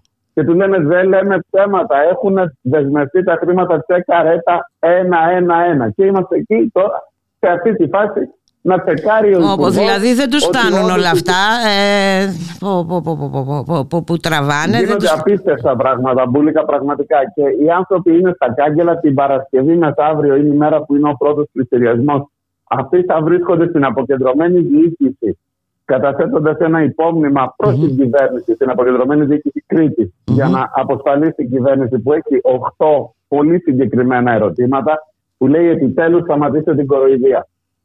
Έτσι κι αλλιώς θα μεγαλώσουν εκεί τα παιδιά τους στα λιώμενα. Σου είπα από την αρχή το μεγάλο πρόβλημα, τους ρυθμούς και λόγου. Εντάξει, αν δεν κάνω λάθος, 8 από τις 1400 αιτήσεις έχουν κάνει. 8 από τις 1400, ενώ συνολικά οι άνθρωποι που έχουν ζημιές και που ακόμα και για, μια, για ένα μερεμέτη, για κάτι που, θα, που δικαιούνται όμως, οι φάκελοι θα είναι 8.000. Αλλά οι άλλοι που περιμένουν με τις μικρότερες ζημιές, προφανώς αποθαρρύνονται. Σου λέει, άμα δεν παίρνει αυτός που του έχει καταστραφεί, του έχει στο σπίτι και να κάνει πέντε χρόνια να πάρει. Τι να πάρω εγώ που θέλω αυτό και την έχει κάνει την ε, επιδιόρθωση ή τέλος πάντων το αφήνει να είναι γκρεμίδι. Γιατί ξέρει ότι δεν θα το πάρει ποτέ, δεν θα τα πάρει ποτέ αυτά τα ε, Και μέσα σε όλο αυτό έρχεται και ο πληστηριασμός και η κατάσχεση. Και η δέσμευση του, του τραπεζικού λογαριασμού. Ε, από ένα σημείο και μετά λες, Σόνι, μπάστα του λέμε. Τι να πω, ξέρω εγώ. Είναι έλεος. Έλεος, αλλά από ό,τι φαίνεται δεν υπάρχει έλεος ε, εδώ Δυστυχώς. πέρα. Δυστυχώς και το, το έχουμε δει σε πολλές περιπτώσεις ε, Μάρια. Είναι νομίζω αφέλεια ε, να περιμένεις ε, ε, έλεος από αυτήν εδώ την ε, κυβέρνηση. Εδώ έχει γίνει χαμός με το νερό, έχουν βγει αποφάσεις και τα λοιπά και αυτοί περιμένουν και αυτοί επιμένουν. Ναι. Περιμένω με αγωνία τα αποτελέσματα των εκλογών, ειδικά στους συγκεκριμένους δύο δήμους. Κάτσε να δούμε ε, πότε θα γίνουν οι εκλογές, γιατί ακόμα δεν ξέρουμε. Άγνωστη η ημερομηνία. ναι. Μάρια, σε ευχαριστήσω πάρα πολύ. Να είσαι καλά. Καλή συνέχεια. Καλή, Καλή συνέχεια και σε σένα. Γεια. Εκεί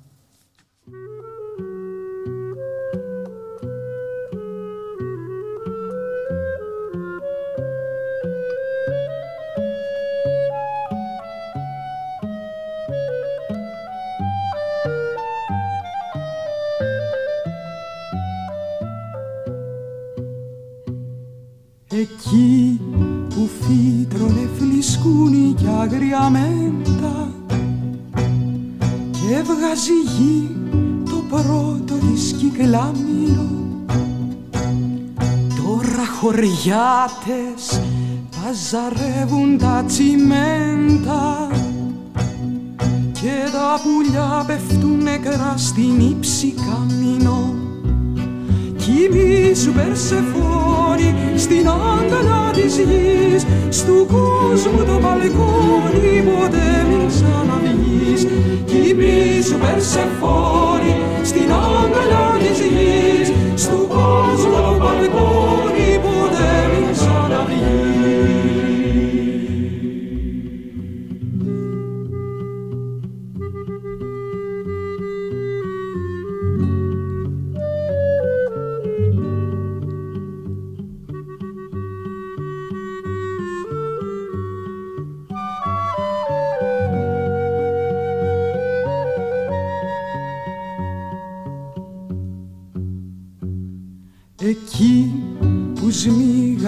σμίγανε τα χέρια τους οι μύστες ευλαβικά πριν μπουν στο θυσιαστήριο. Τώρα πετάνε τα ποτσίγαρα οι τουρίστες. Και το καινούριο πάνε να δουν δηληστήριο Κοιμήσου Περσεφόνη στην αγκαλιά της γης Στου κόσμου το μπαλκόνι ποτέ μην ξαναβγείς. Κοιμήσου Περσεφόνη στην αγκαλιά της γης Στου κόσμου το μπαλκόνι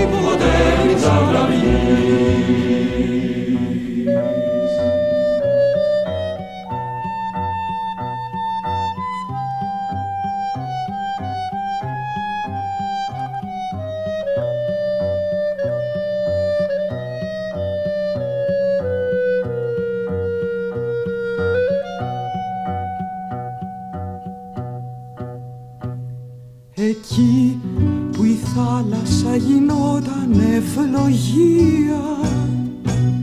Κι ήταν ευχή του κάμπου τα βελάσματα. Τώρα καμιόνια κουβαλάν στα ναυπηγεία.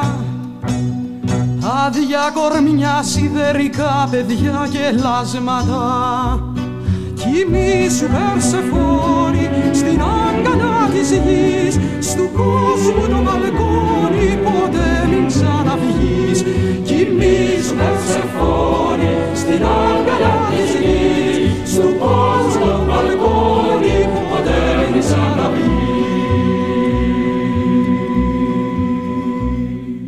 Ραδιομέρα.gr, 2 και 6 πρώτα λεπτά, στον ήχο Γιώργος Νομικός, στην παραγωγή Γιώργης Χρήστου, στο μικρόφωνο Ιμπούλικα Μιχαλοπούλου. Αντιδράσεις, κινητοποιήσεις και δικαστικές αποφάσεις ενάντια στην απόφαση της ε, κυβέρνησης να προχωρήσει εμέσως, ε, πλην σαφώς ωστόσο, στην ιδιωτικοποίηση και ε, του νερού. Να καλωσορίσουμε το βουλευτή του ΜΕΡΑ25, Κρήτον Αρσένη. Γεια σου Κρήτον. Καλό μεσημέρι. Γεια σου Βούλικα Και αν μπορώ να κάνω ένα σχόλιο με το τραγούδι που ακούγαμε, Βέβαια. δεν θέλουμε εμείς να κοιμηθούμε. Γι' αυτό, γι αυτό βάλαμε το τραγούδι. Ταιριάζει απολύτως με το πολυνομοσχέδιο, έτσι, γιατί εκεί στοχεύει. γιατί δεν είναι μόνο το νερό. Θέλουν να ξυπνήσει η Περσεφόνη και να πάρουν τα δηληστήριά τους και να φύγουν. Ε, λοιπόν, εδώ πέρα ε, ήμουνα τώρα στα, ε, καθώς έμπαινα στη, στη Βουλή ε, ετοιμάζουν τις γιορτές εδώ στο Σύνταγμα για την 25η ε, Μαρτίου και την ίδια στιγμή ε, πουλάνε ό,τι έχει απομείνει από δημόσια αγαθά σε αυτή τη χώρα. Δηλαδή θα γιορτάσουμε σε λίγο τις, θα είναι η γιορτή της CBC που έχει κινδυνεύει να αγοράσει όλες τις εταιρείες σε αυτή τη χώρα με τη ΔΕΗ και θα είναι η γιορτή του Λάτσι και του Μητυλινέου και του Κοπελούζου και του δεν ξέρω ποιος άλλος Στέρνα κτλ. Ναι, ε, γιατί... Ε, πουλάνε το νερό. Πουλάνε το ναι. νερό παρόλο που το Συμβούλιο Επικρατείας χθες έβγαλε απόφαση που τους λέει πάρτε πίσω τον, ε, τον νόμο του καλοκαιριού του 22 που επαναφέρει τη διατάξη του ΣΥΡΙΖΑ ε, και ζητάει που, και ξαναμεταφέρει την ΕΙΔΑΠΕ στο υπερταμείο. Ε, και ζητάει ναι, απόφαση. Ναι, πραγματικά. Γιατί και, και χθε νομίζω έτσι, να επιστραφούν στο δημόσιο οι μετοχές. Λοιπόν, να φύγουν ναι, από το. Η κυβέρνηση, ωστόσο, δεν ε, υποστηρίζει ότι δεν τίθεται θέμα ιδιωτικοποίησης. Ε, ε μας βγάζει τρελούς όπως. Ε, ε, μας έχει βγάλει, προσπαθεί να μας βγάλει τρελούς σε πολλές περιπτώσεις. Όπως χθες, ας πούμε, στο, στη Λάρισα. με το θέμα της τηλεδιοίκησης.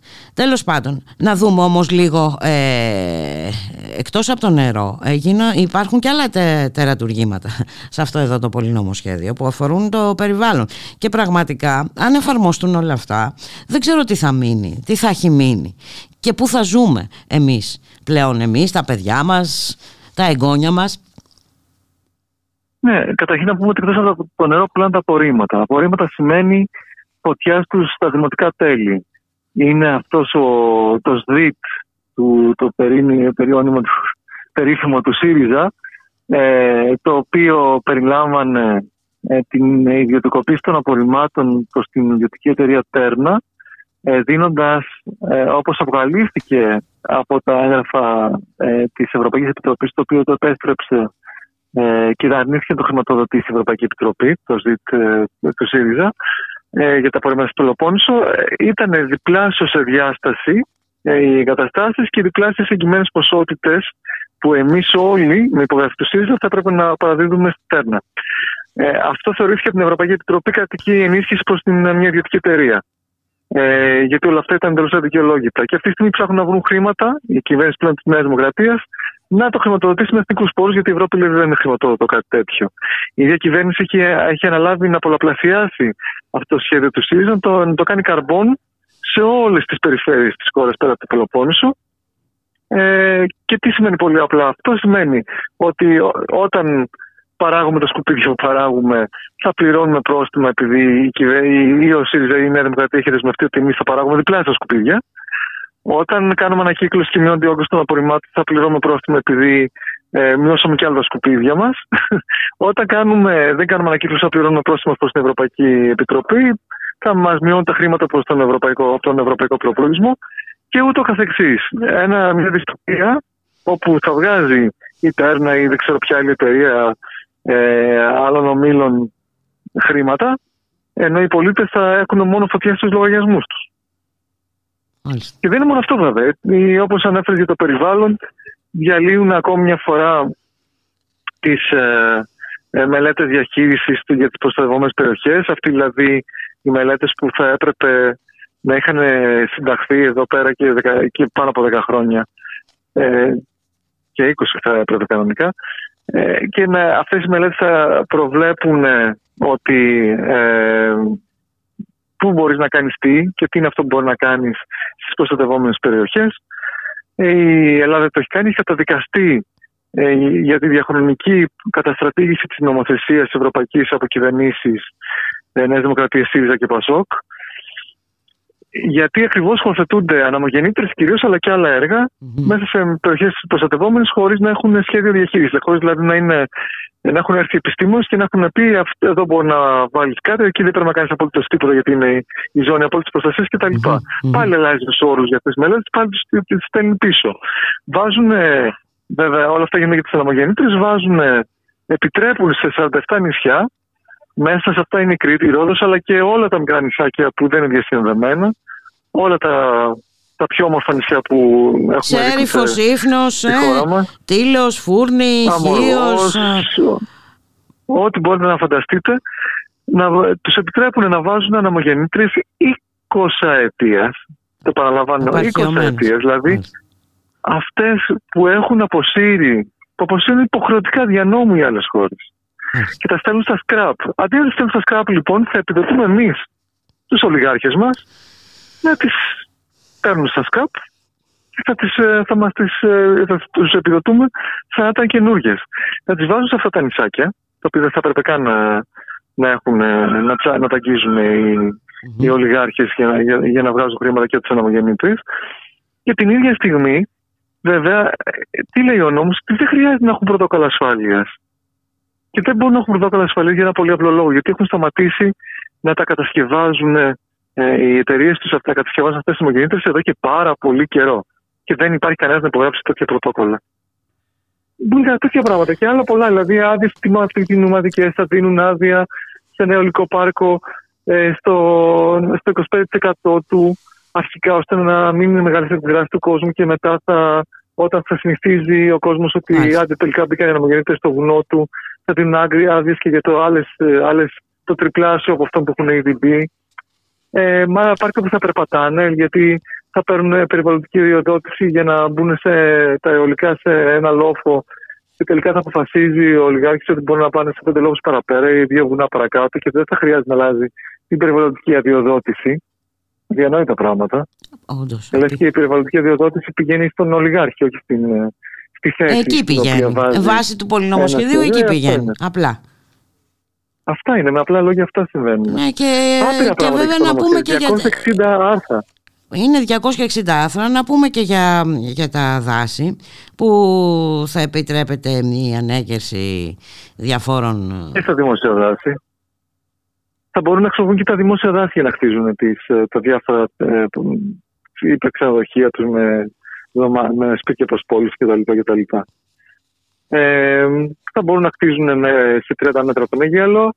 Είναι 260 άρθρα. Για να είμαστε ειλικρινείς, για μήνες μετά θα ανακαλύψουμε τι κρυβόταν σε αυτά. Γιατί καταλαβαίνει κανείς ότι 260 άρθρα, τα οποία καλούμαστε να εξετάσουμε σε μια εβδομάδα, είναι ε, κάθε ένα πρέπει να συγκρίνεις με όλα φωτογραφικά, όλα αφορούν κάποια επιχειρηματία και πρέπει να συγκρίνεις κάθε φορά τι ήταν το προηγούμενο, τι, τι τροποποιούν στην νομοθεσία και να καταλαβαίνεις σε ποιον επιχειρηματία ασχολούνται. Δηλαδή, ποιος ωφελείται.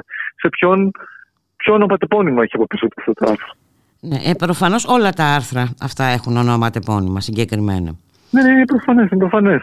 Ε, γίνεται, είναι μια διαδικασία που στο τέλος ε, κάποια στιγμή ε, δεν έχει νόημα πλέον να κοιτάς τη συγκεκριμένη λεπτομέρεια. Γιατί αυτοί απλά κάθε φορά που κάποιος επιχειρηματίας τους λέει θέλω και αυτό εδώ να πάμε στο του τουλάχιστον. Όπως ας πούμε στο, ναι, στο Μητροπολιτικό ναι, ναι, ναι, ναι, του ελληνικού εκεί. Μιλάμε για, για το ελληνικό, όπου είναι πλέον ένα κράτος λάρτη, κράτος Lab Development και, και το είναι κράτος, γιατί το ξέρουν. Νόμο με τον νόμο. Δεν υπάρχει νομοσχέδιο που είναι ε, τροπολογία άρθρο για τον λάρτη. Ε, νόμο το νόμο το, ξε, το ξέρουν Δηλαδή η επιθυμία του Λάτσι ε, γίνεται νόμος κάθε φορά. Ε; Και επειδή του έχουν δώσει πλέον τα πάντα. Ε, αυτό που κάνουμε πλέον είναι να προχωράνε σε ένα άλλο επίπεδο. Ε, ε, νομοθετήσανε. Θα, θα πάθουν νομίζω σόκος μας να ακούνε. Νομοθετούν ότι θα μπορεί στους πεζοδρόμους του ελληνικού, στους πεζοδρόμους να έχει χώρους παρκαρίσματος αφού του δώσαν τα πάντα. Θέλω να μιλήσουμε για το, το πώς θα βγάλει από τα, από τα δέντρα που είναι φυτεμένα και από, την, από τα πλακάκια στα πεζοδρόμια. Δηλαδή, πάμε σε λεπτομέρειες πλέον. Μάλιστα. τίποτα δεν μένει όρθιο δηλαδή. Με λίγα λόγια. Ε, ναι, ναι, υπάρχουν και λατομικές και μεταλλευτικές διατάξεις και εκεί είναι προβληματικά τα πράγματα. Συγκλονιστικά πράγματα, ναι. Βουλικά λένε ότι ε, όταν έχει χρηστεί για, ε, το Συμβούλιο Επικρατείας έχει ακυρώσει μια άδεια για, για εξόριξη, για λατομική εξόριξη. Ε, και αυτή έχει χρηστεί οπότε τη συνταγματική. Θα μπορεί ο Υπουργός να αποφασίζει ότι δεν είναι πλέον αντισυνταγματική γιατί άλλαξαν τα πράγματα και να προχωράει στην, να παίρνει άδεια για 10 χρόνια αυτή, αυτά τα λατομεία να λειτουργήσουν. Και βέβαια η σκέψη όλων είναι στην Πεντέλη, με όλη αυτή την προσπάθεια να ξεκινήσουν ε, μέσα σε, μια, σε ένα πολύ σημαντικό βήμα και προστατευόμενες περιοχές, θα ξεκινήσει όλη αυτή η ατομική δραστηριότητα που έχει σηκωθεί όλη η τοπική κοινωνία στο πόδι. Σήμερα τι γίνεται στη Βουλή; Σήμερα έχουμε την, τελευταία μέρα της συζήτησης. Ναι. Ε, ελπίζουμε ε, ως μέρα 25 αυτό που ζητάμε ε, από τα άλλα κόμματα, γιατί εμείς δεν έχουμε δικαίωμα να καταθέσουμε τις ονομαστικές ψηφοφορίες, που να έχει 15 βουλευτές. Θα πρέπει να περιμένουμε για την επόμενη Βουλή ε, για να είναι δυνατό το μέρα και να μπορούμε να χειριστούμε και αυτό το εργαλείο ε, στην, στη Βουλή.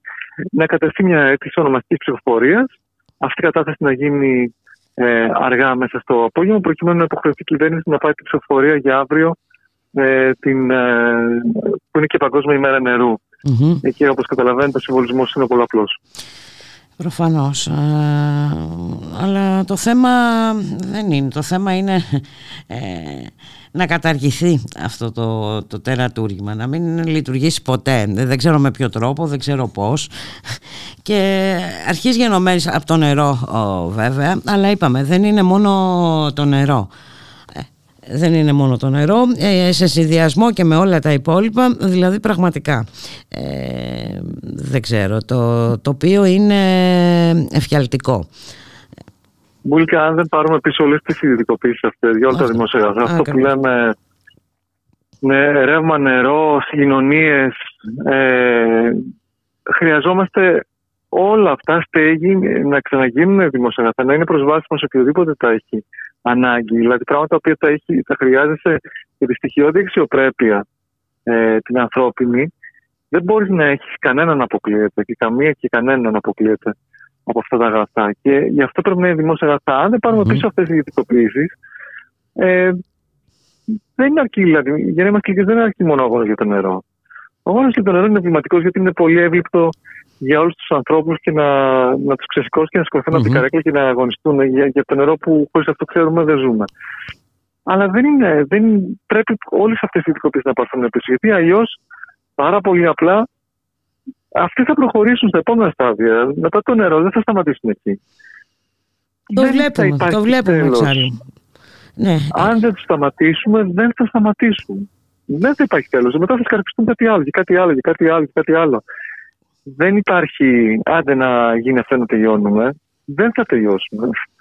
Ε, και αυτό νομίζω ότι 10-11 ε, χρόνια τώρα το, το ζούμε, έτσι, το ζούμε καθημερινά. Δεν, ναι, δεν πρέπει να υπάρχει καμιά αμφιβολία. Δεν θα υπάρχει, δεν υπάρχει πάθος. Όντως. Δεν, ο πάθος είναι, αυτό είναι ο πύχης που εμείς θα, θα θέσουμε. Δηλαδή δεν, δεν υπάρχει, αυτοί δεν έχουν τέλος μπορούν να μας πάνε σε... Οι εξαθλίες μπορεί να ε, βαθαίνει και να βαθαίνει.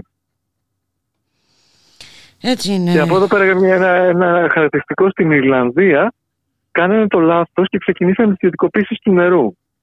Και έτσι, επειδή το κίνημα κέρδισε, ο κόσμος αντέδρασε, mm-hmm. πάγωσαν πάρα πολλέ ιδιωτικοποίησει για αεροδρόμια και για πολλές άλλες υποδομές. Mm-hmm. Ε, στην Ελλάδα, δυστυχώς, οι, οι ολιγάρχες μας είναι πιο έξυπνοι. Μάλιστα, ξεκίνησαν αντίστροφα. Ναι. Ναι. ναι. Μάλιστα. Ε, νομίζω όμως ότι όλοι πλέον έχουν ε, καταλάβει ή τουλάχιστον το μεγαλύτερο μέρος του ελληνικού λαού ε, κατανοεί ε, που οδηγούν οι ιδιωτικοποιήσεις έτσι, είχαμε την τραγική περίπτωση αυτή στα Τέμπη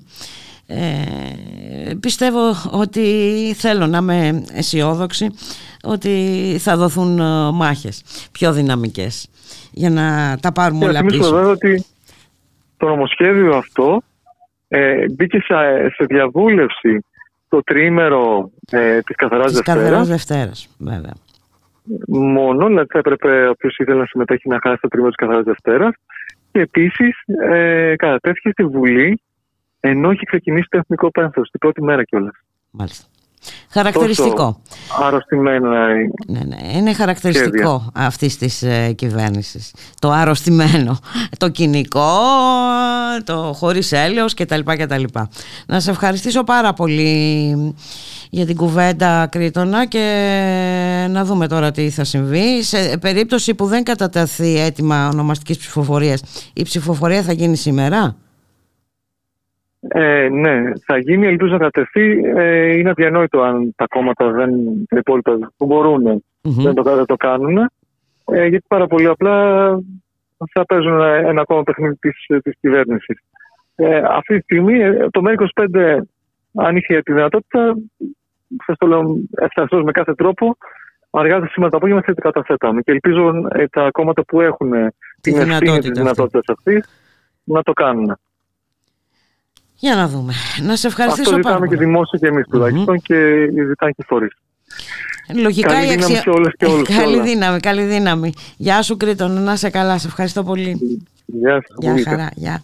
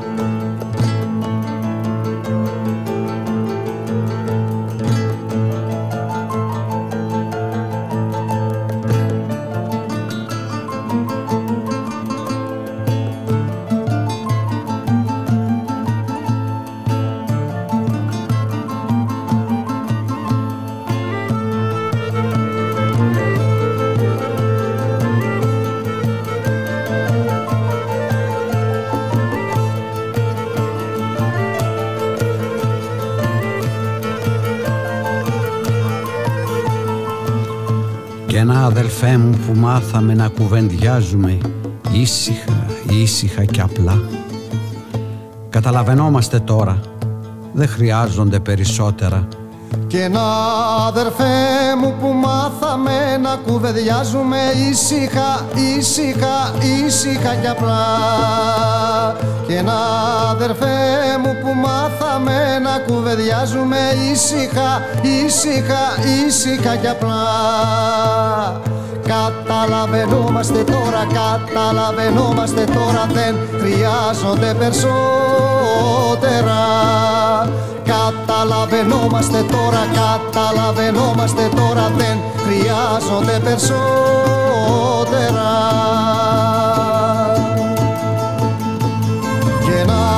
αδερφέ μου που μάθαμε να κουβεντιάζουμε ήσυχα, ήσυχα, ήσυχα και απλά και να αδερφέ μου που μάθαμε να κουβεντιάζουμε ήσυχα, ήσυχα, ήσυχα και απλά.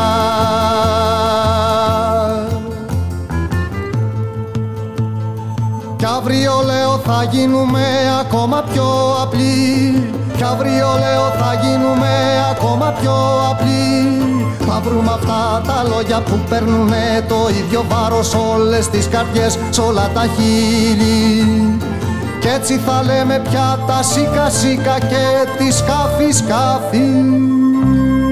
Και ένα αδερφέ μου που μάθαμε να κουβεντιάζουμε ήσυχα, ήσυχα, ήσυχα και απλά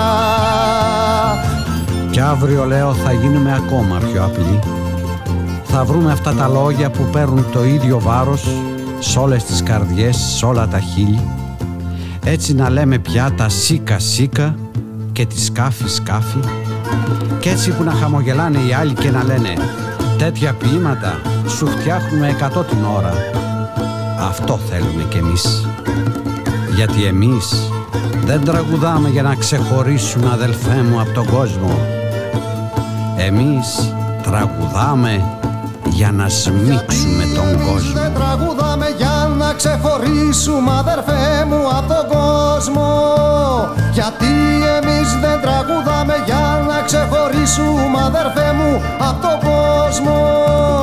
Εμείς τραγουδάμε για να σμίξουμε, να σμίξουμε, να σμίξουμε τον κόσμο εμείς τραγουδάμε για να σμίξουμε, να σμίξουμε, να σμίξουμε τον κόσμο. Εμείς τραγουδάμε για να σμίξουμε, να σμίξουμε, να σμίξουμε τον κόσμο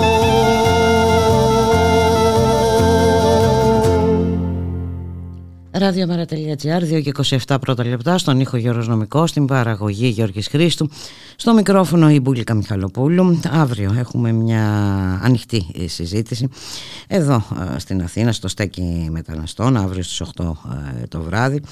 Ε, τίτλος, να γίνει ο σιδηρόδρομος δημόσιο αγαθό, όχι στη συγκάλυψη του εγκλήματος ε, στα Τέμπη.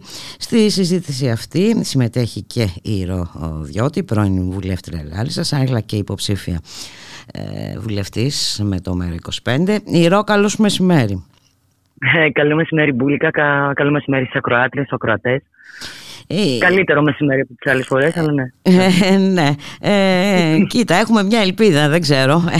Ε, εγώ βλέπω με πολύ μεγάλο ενδιαφέρον ε, τις εξελίξεις στην Γαλλία και πραγματικά έχω μια αγωνία γιατί νομίζω ότι θα είναι πολύ σημαντική έκφαση και για όλους τους υπόλοιπους στην Αλήθεια Ευρώπη. Είναι Νομίζω ότι ε, Πάντως ελπιδοφόρο ήταν και όλο αυτό ε, που συνέβη τις τελευταίες 20 μέρες ναι. με τις διαδηλώσεις και τις εποπορίες και τις απεργίες. Ε, μεγάλη συμμετοχή. Αυτό το πράγμα δεν είχε ακριβώ. Είχε, είχε πολύ μεγάλη συμμετοχή. Δεν είναι, η, η πόλη που ζω είναι και ένας δείκτης μεγάλος. Φυσικά εδώ ε, η, η ιστορία των τεμπών όπως είπα και την άλλη φορά που μιλήσαμε, ε, έχει με έναν τρόπο χρωμα... Ε, την έχει βαρύνει διαφορετικά. Παρ' όλα αυτά ο κόσμος όπως βγήκε, ο, ο οποίος βγήκε έξω δεν ήταν, ήταν, ε, ήταν πάρα πολύς, ήταν πρωτοφανής η, η συμμετοχή του για, τα, για την ιστορία της πολης και πολύ νέα παιδιά, άνθρωποι όλων των ηλικιών, άνθρωποι ξέρεις, που δεν περίμενες ότι θα κατέβουν, κλείσαν τα μαγαζιά τους, είχε πολύ μεγάλη συμμετοχή. Και αυτό δεν είναι μια ε, απλά ε, έκφραση ε, μιας οργής όπως μπορεί να ήταν αντίστοιχα σε, ε, σε παλιότερα χρόνια, σε καμιά δεκαετία πριν, τότε με τις ε, πλατείες που ήταν πάνω και κάτω πλατεία, μιας οργής η οποία πήγαινε, πήγαινε στο πουθενά και ε, ε, κάπως κεφαλοποιήθηκε ας πούμε με τη Χρυσή Αυγή τότε αν θυμά, όπως ναι. πολύ καλά θυμόμαστε.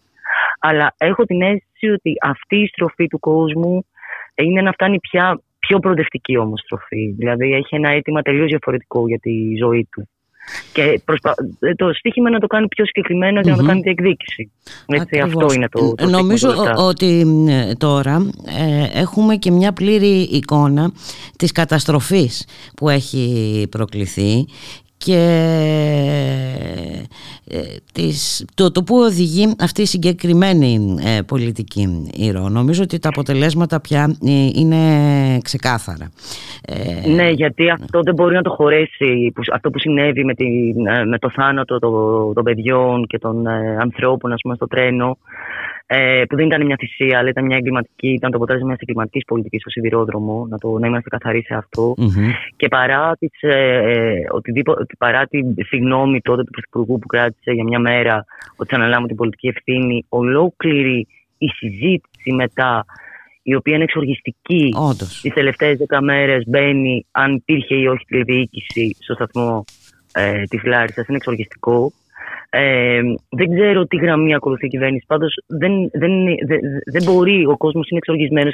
Εδώ ακούσαμε και για θυσίες, ε, Ήρο. Δηλαδή, ναι, ναι, ναι, ναι. Ε, ναι. ένας ε, κινησμός, μια συνεχής η ύβρις ε, με όμικρον γιώτα.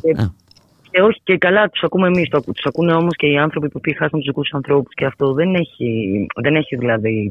Πώς να το πω, δεν έχει τέλος.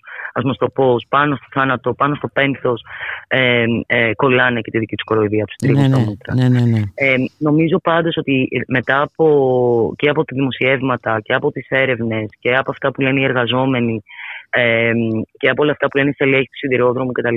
Φαίνονται όχι μόνο οι πραγματικές ευθύνες που θα αποδοθούν ή δεν θα αποδοθούν Με την έννοια και αυτό θα κάνουμε, γι' αυτό η κοινωνία θα πρέπει να είμαστε ενεργοί για να αποδοθούν πραγματικές ευθύνες όλο αυτό. Δεν θα συμπληρώσουν σταθμάρχη. Αλλά νομίζω ότι, ε, ότι είναι και μια ευκαιρία να είναι, μάλλον έγινε ευκαιρία να ανοίξει αυτή η κουβεντα και να δούμε το πώς η ιδιωτικοποίηση, ειδικά πάνω σε αυτή τη χώρα, έχει ε, ε, μια χώρα η οποία είναι πτωχευμένη, μια χώρα που έχει φάει μνημόνιο από το 2010, μια χώρα η οποία έπρεπε να αποκρατικοποιήσει το σιδηρόδρομο που ήταν ρητή αναφορά μέσα στα μέτρα στήριξης του μηχανισμού ας πούμε, της ελληνικής οικονομίας ε, των μέλων κρατών της Ευρωζώνης αλλά και του Διεθνούς Νομισματικού Ταμείου το πώς πάνω σε, η ιδιωτικοποίηση απαξίωσε τον ελληνικό σιδηρόδρομο το πώς διάφορα παραμάγαζα των κυβερνήσεων έφαγαν από τον ε, ελληνικό το πώς οι εταιρείες οι οποίες βάλανε για να κάνουν τα έργα ε, ε, ε, μπήκαν στη διαδικασία ενός πολέμου μεταξύ τους ανταγωνισμού όπως κάνουν πάντα οι εταιρείες και αυτό είναι ο καπιταλισμός ε, για το ποιος θα πάρει ή όχι το έργο ή ποιος θα το κάνει καλύτερα κτλ. Δηλαδή είναι αποκαλυπτικά όλα αυτά τα γεγονότα και βγαίνουν στη δημοσιότητα όσο και αν θέλουν να τα αποκρύψουν. Ε, νομίζω όμως ότι έχει μια πολύ μεγάλη σημασία ε, και είναι, και είναι τραγικό το ότι έπρεπε να, να, να, να, να σκοτωθούν τόσοι άνθρωποι. Έτσι, για, να, για να γίνει αυτή η συζήτηση με όρους τελείως διαφορετικούς υπό την έννοια ότι έχεις ένα κράτος και ένα δημόσιο το οποίο είναι φτιαγμένο ως λάφυρο από τις κυβερνήσεις ας πούμε μετά τη μεταπολίτευση. Φτιάχτηκε για να, ε, ως ένα παραμάγαζο οπότε όταν εδώ θα μιλήσεις στον κόσμο και όταν θα ανοίξεις μια κουβέντα για το πώς ε, θα, θα, θα, το, το τι, μπορεί να, τι σημαίνει μάλλον δημόσιος σιδηρόδρομος πέραν από τα γενικά θα πρέπει να μιλήσεις και γι' αυτό ότι τι δημόσιο ε, χώρο και τι δημόσιο τομέα θέλουμε. Και δεν έχει να κάνει ούτε με τις, ε, με τις περικοπές εργαζομένων γιατί φάνηκε τι έγινε με αυτό ούτε με το πλονάζον προσωπικό αλλά με μια διάρθρωση ενός δημόσιου τομέα που θα έχει ένα κοινωνικό έλεγχο και θα απολογίζει. Οπότε έχω την ε, γνώμη ε, και την ελπίδα ότι μια τέτοια συζήτηση μπορεί να γίνει υπό αυτούς τους όρους και αύριο γι' αυτό γίνεται και αυτή η κουβέντα. Νομίζω ότι υπάρχει ένα πολύ ενδιαφέρον πάνελ. Ε, το οργανώνει το Δίκτυο για τα Κοινωνικά και Πολιτικά Δικαιώματα, mm-hmm. όπως έβαλε στο τίτλο στην αρχή. Και οι άνθρωποι οι οποίοι θα, μιλήσουν, θα μιλήσουμε γι' αυτό είναι άνθρωποι οι οποίοι, ο Παναγιώτης Τερζόγλου, ο οποίος ήταν εργαζόμενος στο σιδηρόδρομο, ο Τέλης Οτίμπα, ο οποίος είναι καθηγητής θεωρίας τεχνολογίας που θα μιλήσει για το σιδηρόδρομο, και η δημοσιογράφος η κυρία Μπερσί, η οποία έχει βγάλει όλο το, στους Reporters United όλο το, την ιστορία με τις ε, συμβάσεις και τον πόλεμο μεταξύ της Άστρων και του Άκτορα. Οπότε νομίζω ότι θα έχει ένα τέτοιο ενδιαφέρον και όπου γίνεται στη χώρα, όπου γίνεται μια τέτοια κουβέντα, νομίζω ότι θα είναι πάντα πολύ βοηθητική για το πώς θα φτιάξουμε κάτι ως αίτημα και κάτι mm-hmm. ω διεκδίκηση για να έχουμε... Και για να πάμε και παραπέρα, έτσι, και για το σιδηρόδρομο, αλλά όχι μόνο και για το σιδηρόδρομο. Ε. Ε, ε, μα τώρα βλέπουμε και τι γίνεται με τη συζήτηση στη Βουλή για το πολυνομοσχέδιο. Ε, ναι, ε, ναι, γιατί έχουμε, είδα, ε, βλέπουμε τι έχει γίνει με ε, την ενέργεια και την ιδιωτικοποίηση της ενέργειας. Τώρα ε, φέρνουν ιδιωτικοποίηση του νερού. Εντάξει, δηλαδή κάπου... Ε, κάπου αυτό χρειάζεται πάντως σε αυτό όταν υπάρχει μια τεράστια διασπορά ας πούμε, και fake news αλλά και μια τεράστια προπαγάνδα από τα κεντρικά μέσα και όλα αυτά τα, τα ζητήματα δεν βγαίνουν στην επιφάνεια ή με έναν τρόπο ας πούμε, προσπαθούν να καλυφθούν. Έχει πολύ μεγάλη σημασία πάντως όσο μπορούμε και οι άνθρωποι που ασχολούνται με αυτά τα ζητήματα από τα κινήματα, ή οι εργαζόμενοι άνθρωποι, ή οι δημοτικές ακόμα επιχειρήσεις οι οποίες ασχολούνται με αυτά, mm. το ζήτημα του νερού ή το ζήτημα της διαχείρισης της αποκομιδής των ε, απορριμμάτων, έχει πολύ μεγάλη σημασία και να βγαίνουμε να μιλάμε, αλλά και να αρθρογραφούμε. Γιατί ένας κόσμος δεν μπορεί να καταλάβει πάνω σε ένα τεράστιο κείμενο το οποίο έχει νομικούς όρους ή έχει, ε, ε, ε, πώς να το πω, κρύβονται στα ψηλά γράμματα mm-hmm. λεπτομέρειες ή έχει φωτογραφικές διατάξεις να αντιληφθεί τι σημαίνει ε, φτιάχνουν μια αριθμιστική αρχή και περνάνε η ΕΙΑΦ, η, η, η, επιχείρηση του νερού της Αθήνας, η δημόσια επιχείρηση ή η ΔΕΙΑ, οι δημοτικές επιχειρήσεις νερίδρευση mm-hmm. και αποχέτευση ολόκληρη τη χώρα, τη χώρα σε μια αριθμιστική αρχή. Αριθμιστική αρχή σημαίνει ε, δια τη διολίστηση, απαξίωση υπηρεσιών και ιδιωτικοποίηση αγαθών. Ρυθμιστική αρχή να, ε, να ρυθμίζει τι. Ε, ε, για συγκεκριμένους λόγους γίνονται οι ρυθμιστικές αρχές. Έτσι. Ε, κυρίως... Γιατί γίνονται αυτά εμπορεύματα, είναι προφανές. Ακριβώς, αυτό ακριβώς. Αυτό ακριβώς και έχεις απόλυτο δίκιο όσο μπορούμε να τα εκλαϊκεύουμε αυτά τα ζητήματα. Να λέγαμε τώρα για αυτό το νομοσχέδιο που περιλαμβάνει 260 άρθρα που το ένα είναι χειρότερο από το άλλο.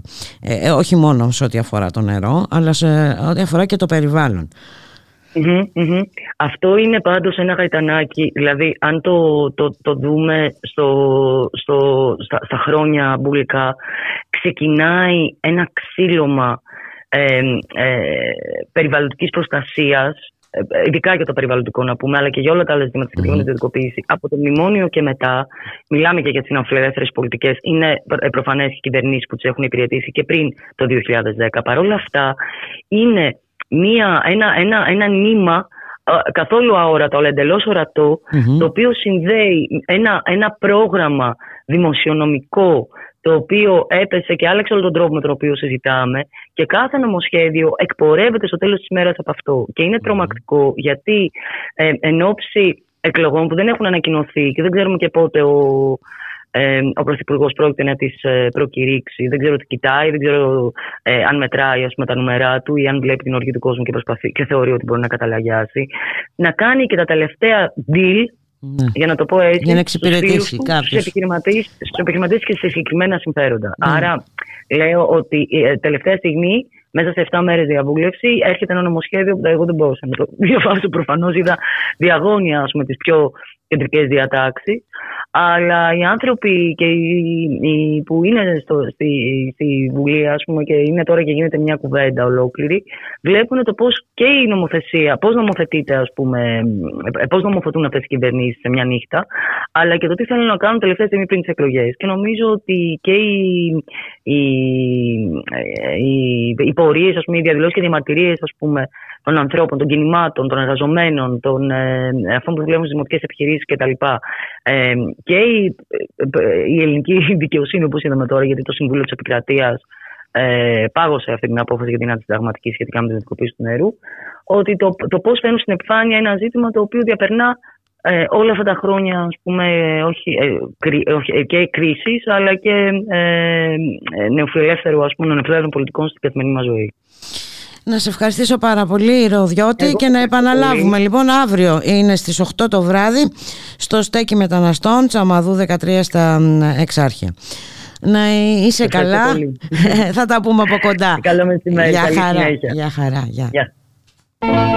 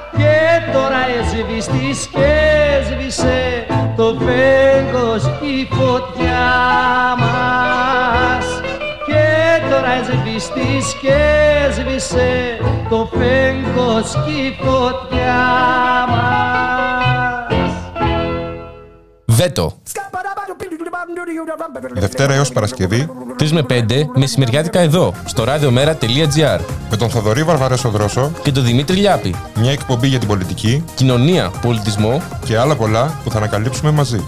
Εσείς θα θέσετε βέτο σήμερα. Έτσι πρέπει παιδάκι μου.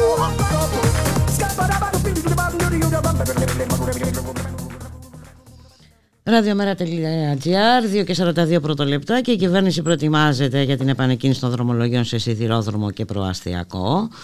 Ε, την ίδια ώρα ε, με παρέμβασή τους οι μηχανοδηγοί θέτουν ένα αμφιβόλο το συγκεκριμένο σχέδιο για επανέναρξη των δρομολογίων. Κοντά μας ο συνάδελφος Γιώργης Χρήστου.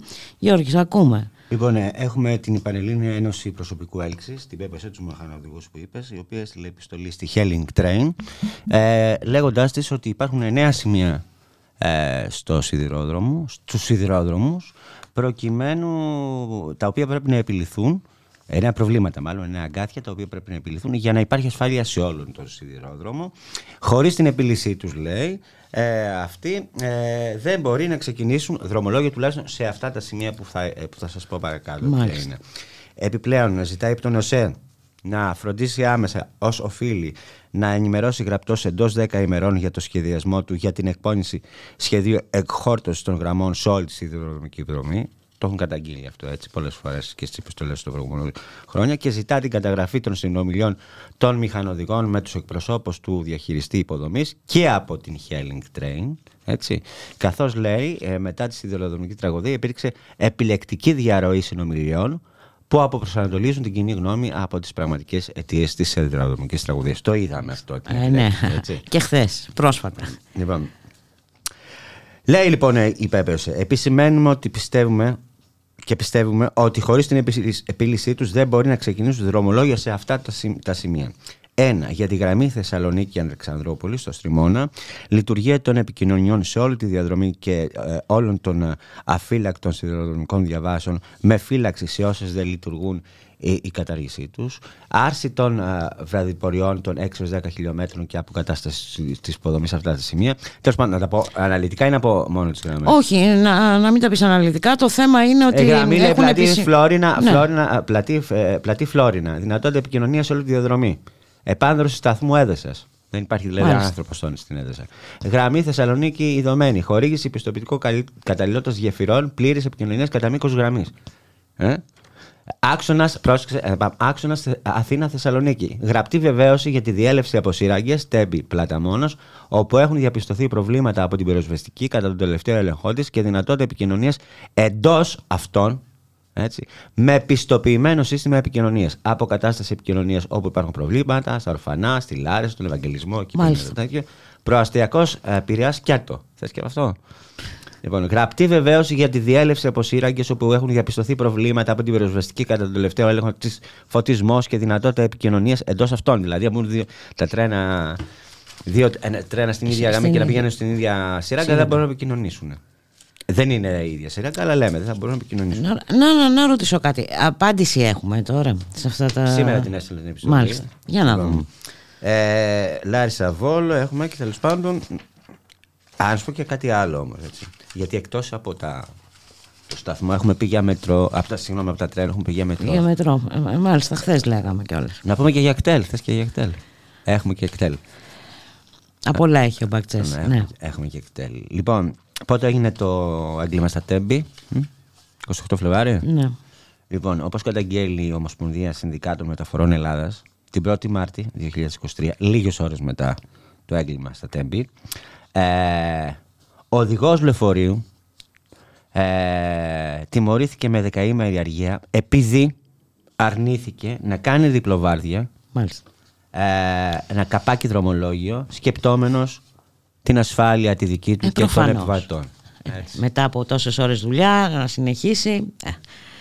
Ε, ε, αυτονόητα πράγματα. Ε, Τα οποία τιμωρούνται λοιπόν αυτά τα αυτονόητα. Για να δούμε τώρα τι θα απαντήσει. Και να σκεφτείς ότι ποιες θα έχουν είναι οι αυξηθεί τα απαντήσεις. δρομολόγια των κτέλ λόγω του, των τρένων, έτσι, λόγω της, της σιδηροδρομικής τραγωδίας. Μάλιστα.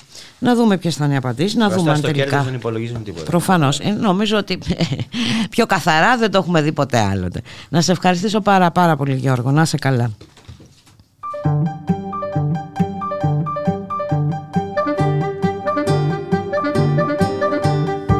Τέσσερις στρατηγοί γίναν και παν. Για πόλεμο στο μακρινό το Ιράν. Ο πρώτος από πόλεμο δεν κάτεχε. Ο δεύτερος τις κακουχίες δεν άντεχε. Ο τρίτος ήταν υποκείμενο γελίο Κι ο τέταρτος φοβότανε το κρύο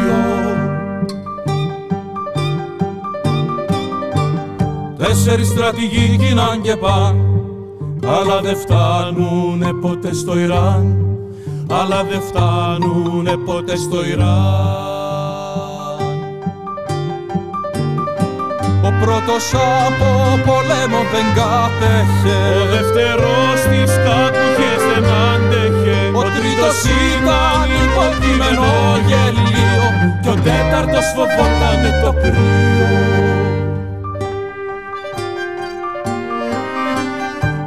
Τέσσερις στρατηγοί γίναν και παν Αλλά δεν φτάνουνε ποτέ στο Ιράν Αλλά δεν φτάνουνε ποτέ στο Ιράν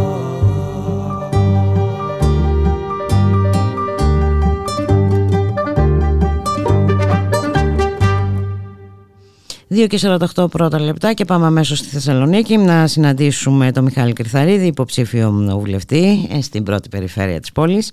Γεια σου Μιχάλη, καλό σου μεσημέρι. Καλό μεσημέρι Μπούλγα, καλό μεσημέρι και στις ακροάτρες και τους ακροατές μας. Ε, τι να κρατήσουμε από τη σημερινή ειδησιογραφία, τι να κρατήσουμε από όλα, την επιμονή της ε, κυβέρνησης να προχωρήσει ε, σε αυτό το, στην ψήφιση αυτού του πολυνομοσχεδίου, του εκτροματικού έτσι, ε, παρά τις ε, πολλές πολλές αντιδράσεις πανταχώθεν κυρίως για το νερό βέβαια χωρίς να εξαιρέσουμε όλα τα υπόλοιπα τα οποία ε, ε, θα αργήσουμε πολύ να τα κατανοήσουμε πλήρως έτσι Έτσι Μπούλγα και, και παρά βέβαια και την ε, επιμονή βεβαίως και του έτσι, τριμελού συμβουλίου, συμβουλίου συμμόρφωσης του Συμβουλίου της, ε, της Επικρατείας το οποίο βεβαίως θέτει την κυβέρνηση πρώτων ευθυνών mm-hmm. διότι επί της ουσίας ε, παραβιάζει τις σχετικές αποφάσεις τις οποίες έλαβε ε, το, το Συμβούλιο της, ε, της Επικρατείας προχωρώντας στη συγκεκριμένη ε, νομοθέτηση Μπουλικά αλλά βέβαια έχουμε δει ακριβώς ε, πόσο σέβεται όντως την τη δικαιοσύνη η κυβέρνηση, διότι πολλές φορές ακούμε και διάφορα περί σεβασμού της της δικαιοσύνης και των αποφάσεων της και όλα αυτά. Και Αυτό ισχύει για μας. Ακριβώς. ακόμα και στις ελάχιστες, δηλαδή ελάχιστες είναι οι περιπτώσεις που η δικαιοσύνη, ε, εν πάση περιπτώσει, και αυτή ε, κρίνει πέρα και έξω από τις ε, διάφορες πιέσεις και τα διάφορα συμφέροντα ακόμα και εκεί βλέπουμε πόσο επιδεικτικά η κυβέρνηση προσπερνάει αυτές τις, ε, τις αποφάσεις διότι πολύ απλά δεν συστρατεύονται και δεν συντάσσονται με αυτά τα οποία θέλει να, να προωθήσει η Μπουλικά. Και εντάξει βέβαια αυτό είναι ένα, μια συνολική πολιτική την οποία βλέπουμε. Έχει όντως τους αποκορύφων αυτή τη στιγμή ε, το, το συγκεκριμένο νομοσχέδιο το οποίο σήμερα έτσι αναμένεται να, ε, να, να, να ψηφιστεί παρά όλες αυτές τις, ε, τις αντιδράσεις όπως ε, λες και εσύ και βέβαια ε, παράλληλα έχουμε και όλα τα, τα υπόλοιπα. Έχουμε αυτή την, τη συζήτηση βάση περιπτώσει που έχει ανοίξει από χθες με την τηλεδιοίκηση ε, που εντάξει, και αυτή είναι μια συζήτηση η οποία καταδεικνύει πραγματικά όλη αυτή την, την, την κατάδια αν θέλεις του, του μνημονιακού κράτους. Φτάσαμε στο σημείο να συζητάμε για τοπικές τηλεδιοικήσεις. Έτσι, δηλαδή, ναι, εντάξει, ε, δηλαδή η κοροϊδίας σε φτύνουν στα μούτρα ακριβώς, εν ολίγης. ακριβώς, ναι, ακριβώς. για να λέμε τα πράγματα ε, με το όνομά τους. Και ξέρεις, όλη, όλη αυτή η συζήτηση κιόλας, όχι ότι δεν είναι πολύ σημαντικά και αυτά τα οποία και, και αυτός, αυτό το φιάσκο έτσι, με τις ε, τηλεδιοικήσεις, αλλά ουσιαστικά ε, γίνεται και όλη αυτή η επικέντρωση σε αυτό το κομμάτι για να, για να ξεχαστεί η πηγή όμως που οδηγεί σε αυτή την κατάσταση και στις τηλεδιοικήσεις και όχι μόνο που η πηγή αυτή είναι ακριβώς αυτές οι πολιτικές της ιδιωτικοποίησης που βλέπουμε και τώρα στο νερό και τις είδαμε και στα τρένα και τις έχουμε δει ε, και αλλού που ακριβώς είναι αυτές οι οποίες ευθύνονται για το γεγονός ότι υπάρχουν τέτοια ζητήματα που, όπως ανέφερε και ο Γιώργης πριν, ε, διότι η κυβέρνηση μέσα σε όλα αυτά ετοιμάζεται να ανοίξει κιόλας. Διότι είναι και αυτό, ότι υποτίθεται ξεκινάνε σιγά σιγά και ε, επανέρχεται η λειτουργία των, ε, των, των, των, των τρένων όταν βλέπουμε όλες αυτές τις πολύ σοβαρές καταγγελίες να υπάρχουν από την πλευρά των εργαζομένων ε, και όχι μόνο. Πράγματα τα οποία είδαμε έτσι δυστυχώς πάρα πολύ οδυνηρά στο, στο πετσί μας, τι μπορεί να συνεπάγονται και, τι, και, και σε τι καταστάσεις έτσι μπορεί να οδηγήσουν. Όχι από τα ανθρώπινα λάθη όπως επέμεινε σήμερα για άλλη μια φορά ο κύριος Γεωργιάδης λέγοντας μας ότι πρόκειται για ένα καθαρό ε, σύμπλεγμα διαφόρων ανθρώπινων λαθών. Εντάξει, πλέον έχουμε ξεφύγει ε, από το, μόνο από το σταθμάρχη. Ε, επειδή ενδεχομένως μπορεί και να μην συμφέρει την, ε, την παράταξη, αλλά σε κάθε περίπτωση η, η, η χιδεότητα παραμένει. Όχι, όχι. Και νομίζω όχι, και, και θα παραμένει όσο εξακολουθούν αυτοί οι άνθρωποι ε, να κυβερνούν. Δεν ε, νομίζω ότι πρόκειται να αλλάξει κάτι. Ε, και, και, δεν εξαντλείται βέβαια και μόνο εκεί. Έτσι. Σήμερα ο κύριος Ταϊκούρας επίσης να σου πω σε άλλα νέα. Μας είπε, ναι, ναι, τα νέα τα ξέρουμε. Ναι. τα καλά νέα αμέσως μαθαίνονται. Μιχάλη. Μας είπε τι μας είπε ουσιαστικά, ότι όλο αυτό το οποίο συζητάμε και τώρα τα είχαμε και με την αύξηση του κατώτατου μισθού είναι μια κοροϊδία. Γιατί όταν σου λέει ότι μόνο για το 2022 ο πληθωρισμός ήταν, ε, ο, ο μέσος πληθωρισμός ουσιαστικά έτσι, ο, ε, ο μέσος ετήσιος δείκτης ήταν 9,6%. Πράγμα που τι σημαίνει, ότι επί της ουσίας σχεδόν κάθε μήνα είχαμε αυξήσεις στη τάξη του 10%. Οι οποίες, ε, ε, όπως είπες, θα συνεχιστούν οι αυξήσεις. Αυξήσεις θα συνεχίσουμε να έχουμε. Κάτι άλλο. Ακριβώς. Ούτε καν σταθεροποίηση δεν θα δούμε, είπε. Ακριβώς. Ε, Εντελώς κοινικά. απλά. Και, και, έτσι, και απλά. βέβαια ταυτόχρονα κιόλας πανηγυρίζουν κιόλας και για το, για το ρεκόρ των, ε, των υπερεσόδων και των εκπρο, ε, εμπρόθεσμων συγγνώμη, πληρωμών των φόρων του 2022. Βέβαια, κανένας δεν λέει ότι αυτό το ρεκόρ επίσης οφείλεται σε αυτήν την τεράστια ακρίβεια. Διότι όταν οι, αυξάνονται οι τιμές, αυξάνονται προφανώς και οι φόροι που πληρώνονται μέσα από αυτές τις τιμές. Αυτό το οποίο δηλαδή λέμε τόσο καιρό στην κυβέρνηση ότι πρέπει να μειώσει το ΦΠΑ διότι ακόμα αυτή τη στιγμή κιόλας έτσι υπερισπράττει και πανηγυρίζει κιόλας που υπερισπράττει. Ξέρεις, είναι, α, θυμάσαι ότι ο, το, τότε που είχαμε και επιμερών του, του κυρίου Τσίπρα πάλι την αφέμαξη που πανηγύριζε για το πλεόνασμα και το υπερπλεόνασμα και τότε η Νέα Δημοκρατία ε, κατήγγειλε τον κύριο Τσίπρα ότι αυτό αποτελεί αφέμαξη. Το ίδιο βλέπουμε και τώρα να συμβαίνει από την πλευρά της κυβέρνησης του, του κυρίου Μητσοτάκη, διότι ακριβώς συνιστά μια πάγια τέτοια ε, τακτική και όλα αυτά ως συνήθως δίνονται και με ε, αφηγήματα περί success story και του πόσο καλά πηγαίνουν ε, οι Ναι, ναι, όπως τώρα που ακούμε με όσα γίνονται στο τραπεζικό τομέα, που ακούμε ότι οι τράπεζες μας είναι θωρακισμένες, εδώ ναι, ναι, ναι. Να, να, αρχίσουμε να αισθανόμαστε πολύ ανήσυχοι θα έπρεπε ναι, κανονικά, ναι. Μιχάλη. Ακριβώς, όσο, όσο, όσο ακούμε να, να λέγονται αυτά, πραγματικά και ειδικά από συγκεκριμένα χείλη από τα οποία εκφέρονται, όντως θα πρέπει να είμαστε ε, πολύ ανήσυχοι, που ούτως ή άλλως είμαστε μπουλικα, διότι ε, ό,τι και να μας λένε για τη θωράκιση των τραπεζών, ακόμα και αυτή η θωράκιση, πέρα από όλο το, έτσι, το, το, τη ρητορική και την επικοινωνία, αυτοί τη βασίζουν και μάλιστα το πανηγύρισε και αυτό ο οικονομικός σύμβουλος του Πρωθυπουργού, κ. Πατέλης, στον Ηρακλή. Δηλαδή στα κόκκινα δάνεια, δηλαδή στα, στα αρπακτικά ταμεία, σε όλο αυτό το, το πλιάτσικο το οποίο βλέπουμε και μέσα από αυτόν τον τρόπο υποτίθεται ότι αυτοί θωρακίζουν και θωράκισαν τα μου δείχνουν τις, ε, τις τράπεζες. Έτσι.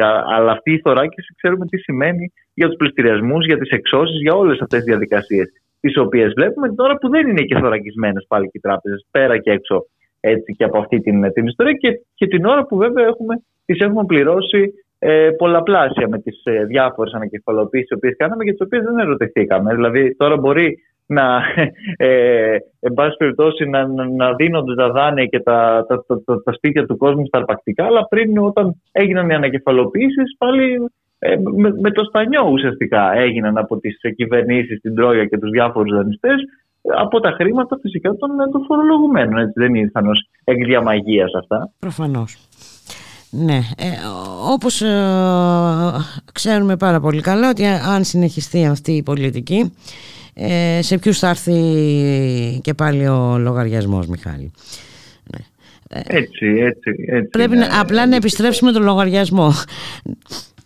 Α, ακριβώς πρέπει να τον ε, επιστρέψουμε στο, στους, στους παραλήπτες του όσο και αν κρύβονται αυτές τις μέρες και όχι μόνο έτσι. Διότι εδώ πραγματικά πλέον ε, το, το καθημερινό βάπτισμα του, του, του κρέατος σε, σε, σε, ψάρι εντάξει δεν, δεν μπορεί να κρατήσει έσα ή μπουλικά. Μιχάλη Κρυθαρίδη να σε ευχαριστήσω πάρα πολύ. Καλή συνέχεια. Γεια χαρά. Καλό μεσημέρι. Επίσης.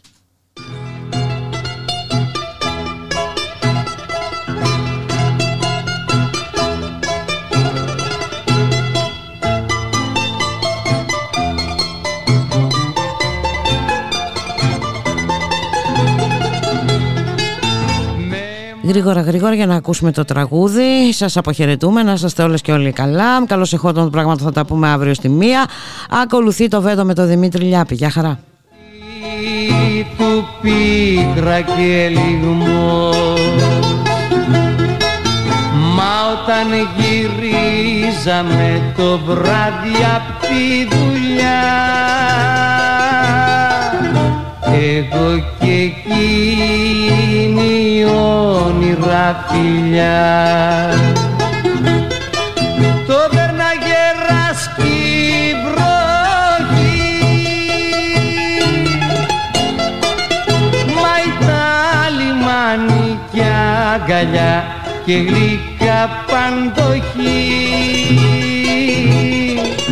Αχ το σπιτάκι μας κι αυτό είχε ψυχή. Πάρ το στεφάνι μας, πάρ το γεράνι μας. Στη δραπετσόνα πια δεν έχουμε ζωή. Κράτα το χέρι μου με αστέρι μου. Εμείς θα ζήσουμε κι ας είμαστε φτωχοί.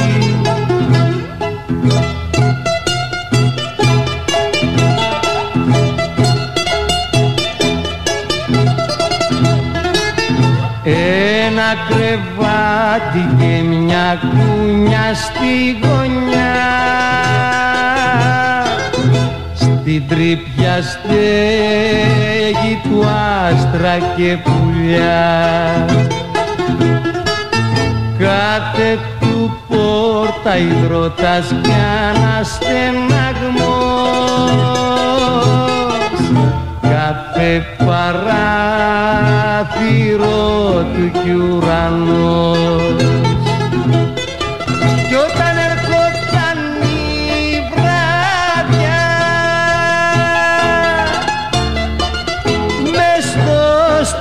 σοκάκι ξεφαντώναν τα παιδιά. Αχ το σπιτάκι μας κι αυτό είχε καρδιά. Πάρ το στεφάνι μας, πάρ το γεράνι μας. Στη δραπετσόνα πια δεν έχουμε ζωή. Κράτα το χέρι μου και πάμε αστέρι μου. Εμείς θα ζήσουμε κι ας είμαστε φτωχοί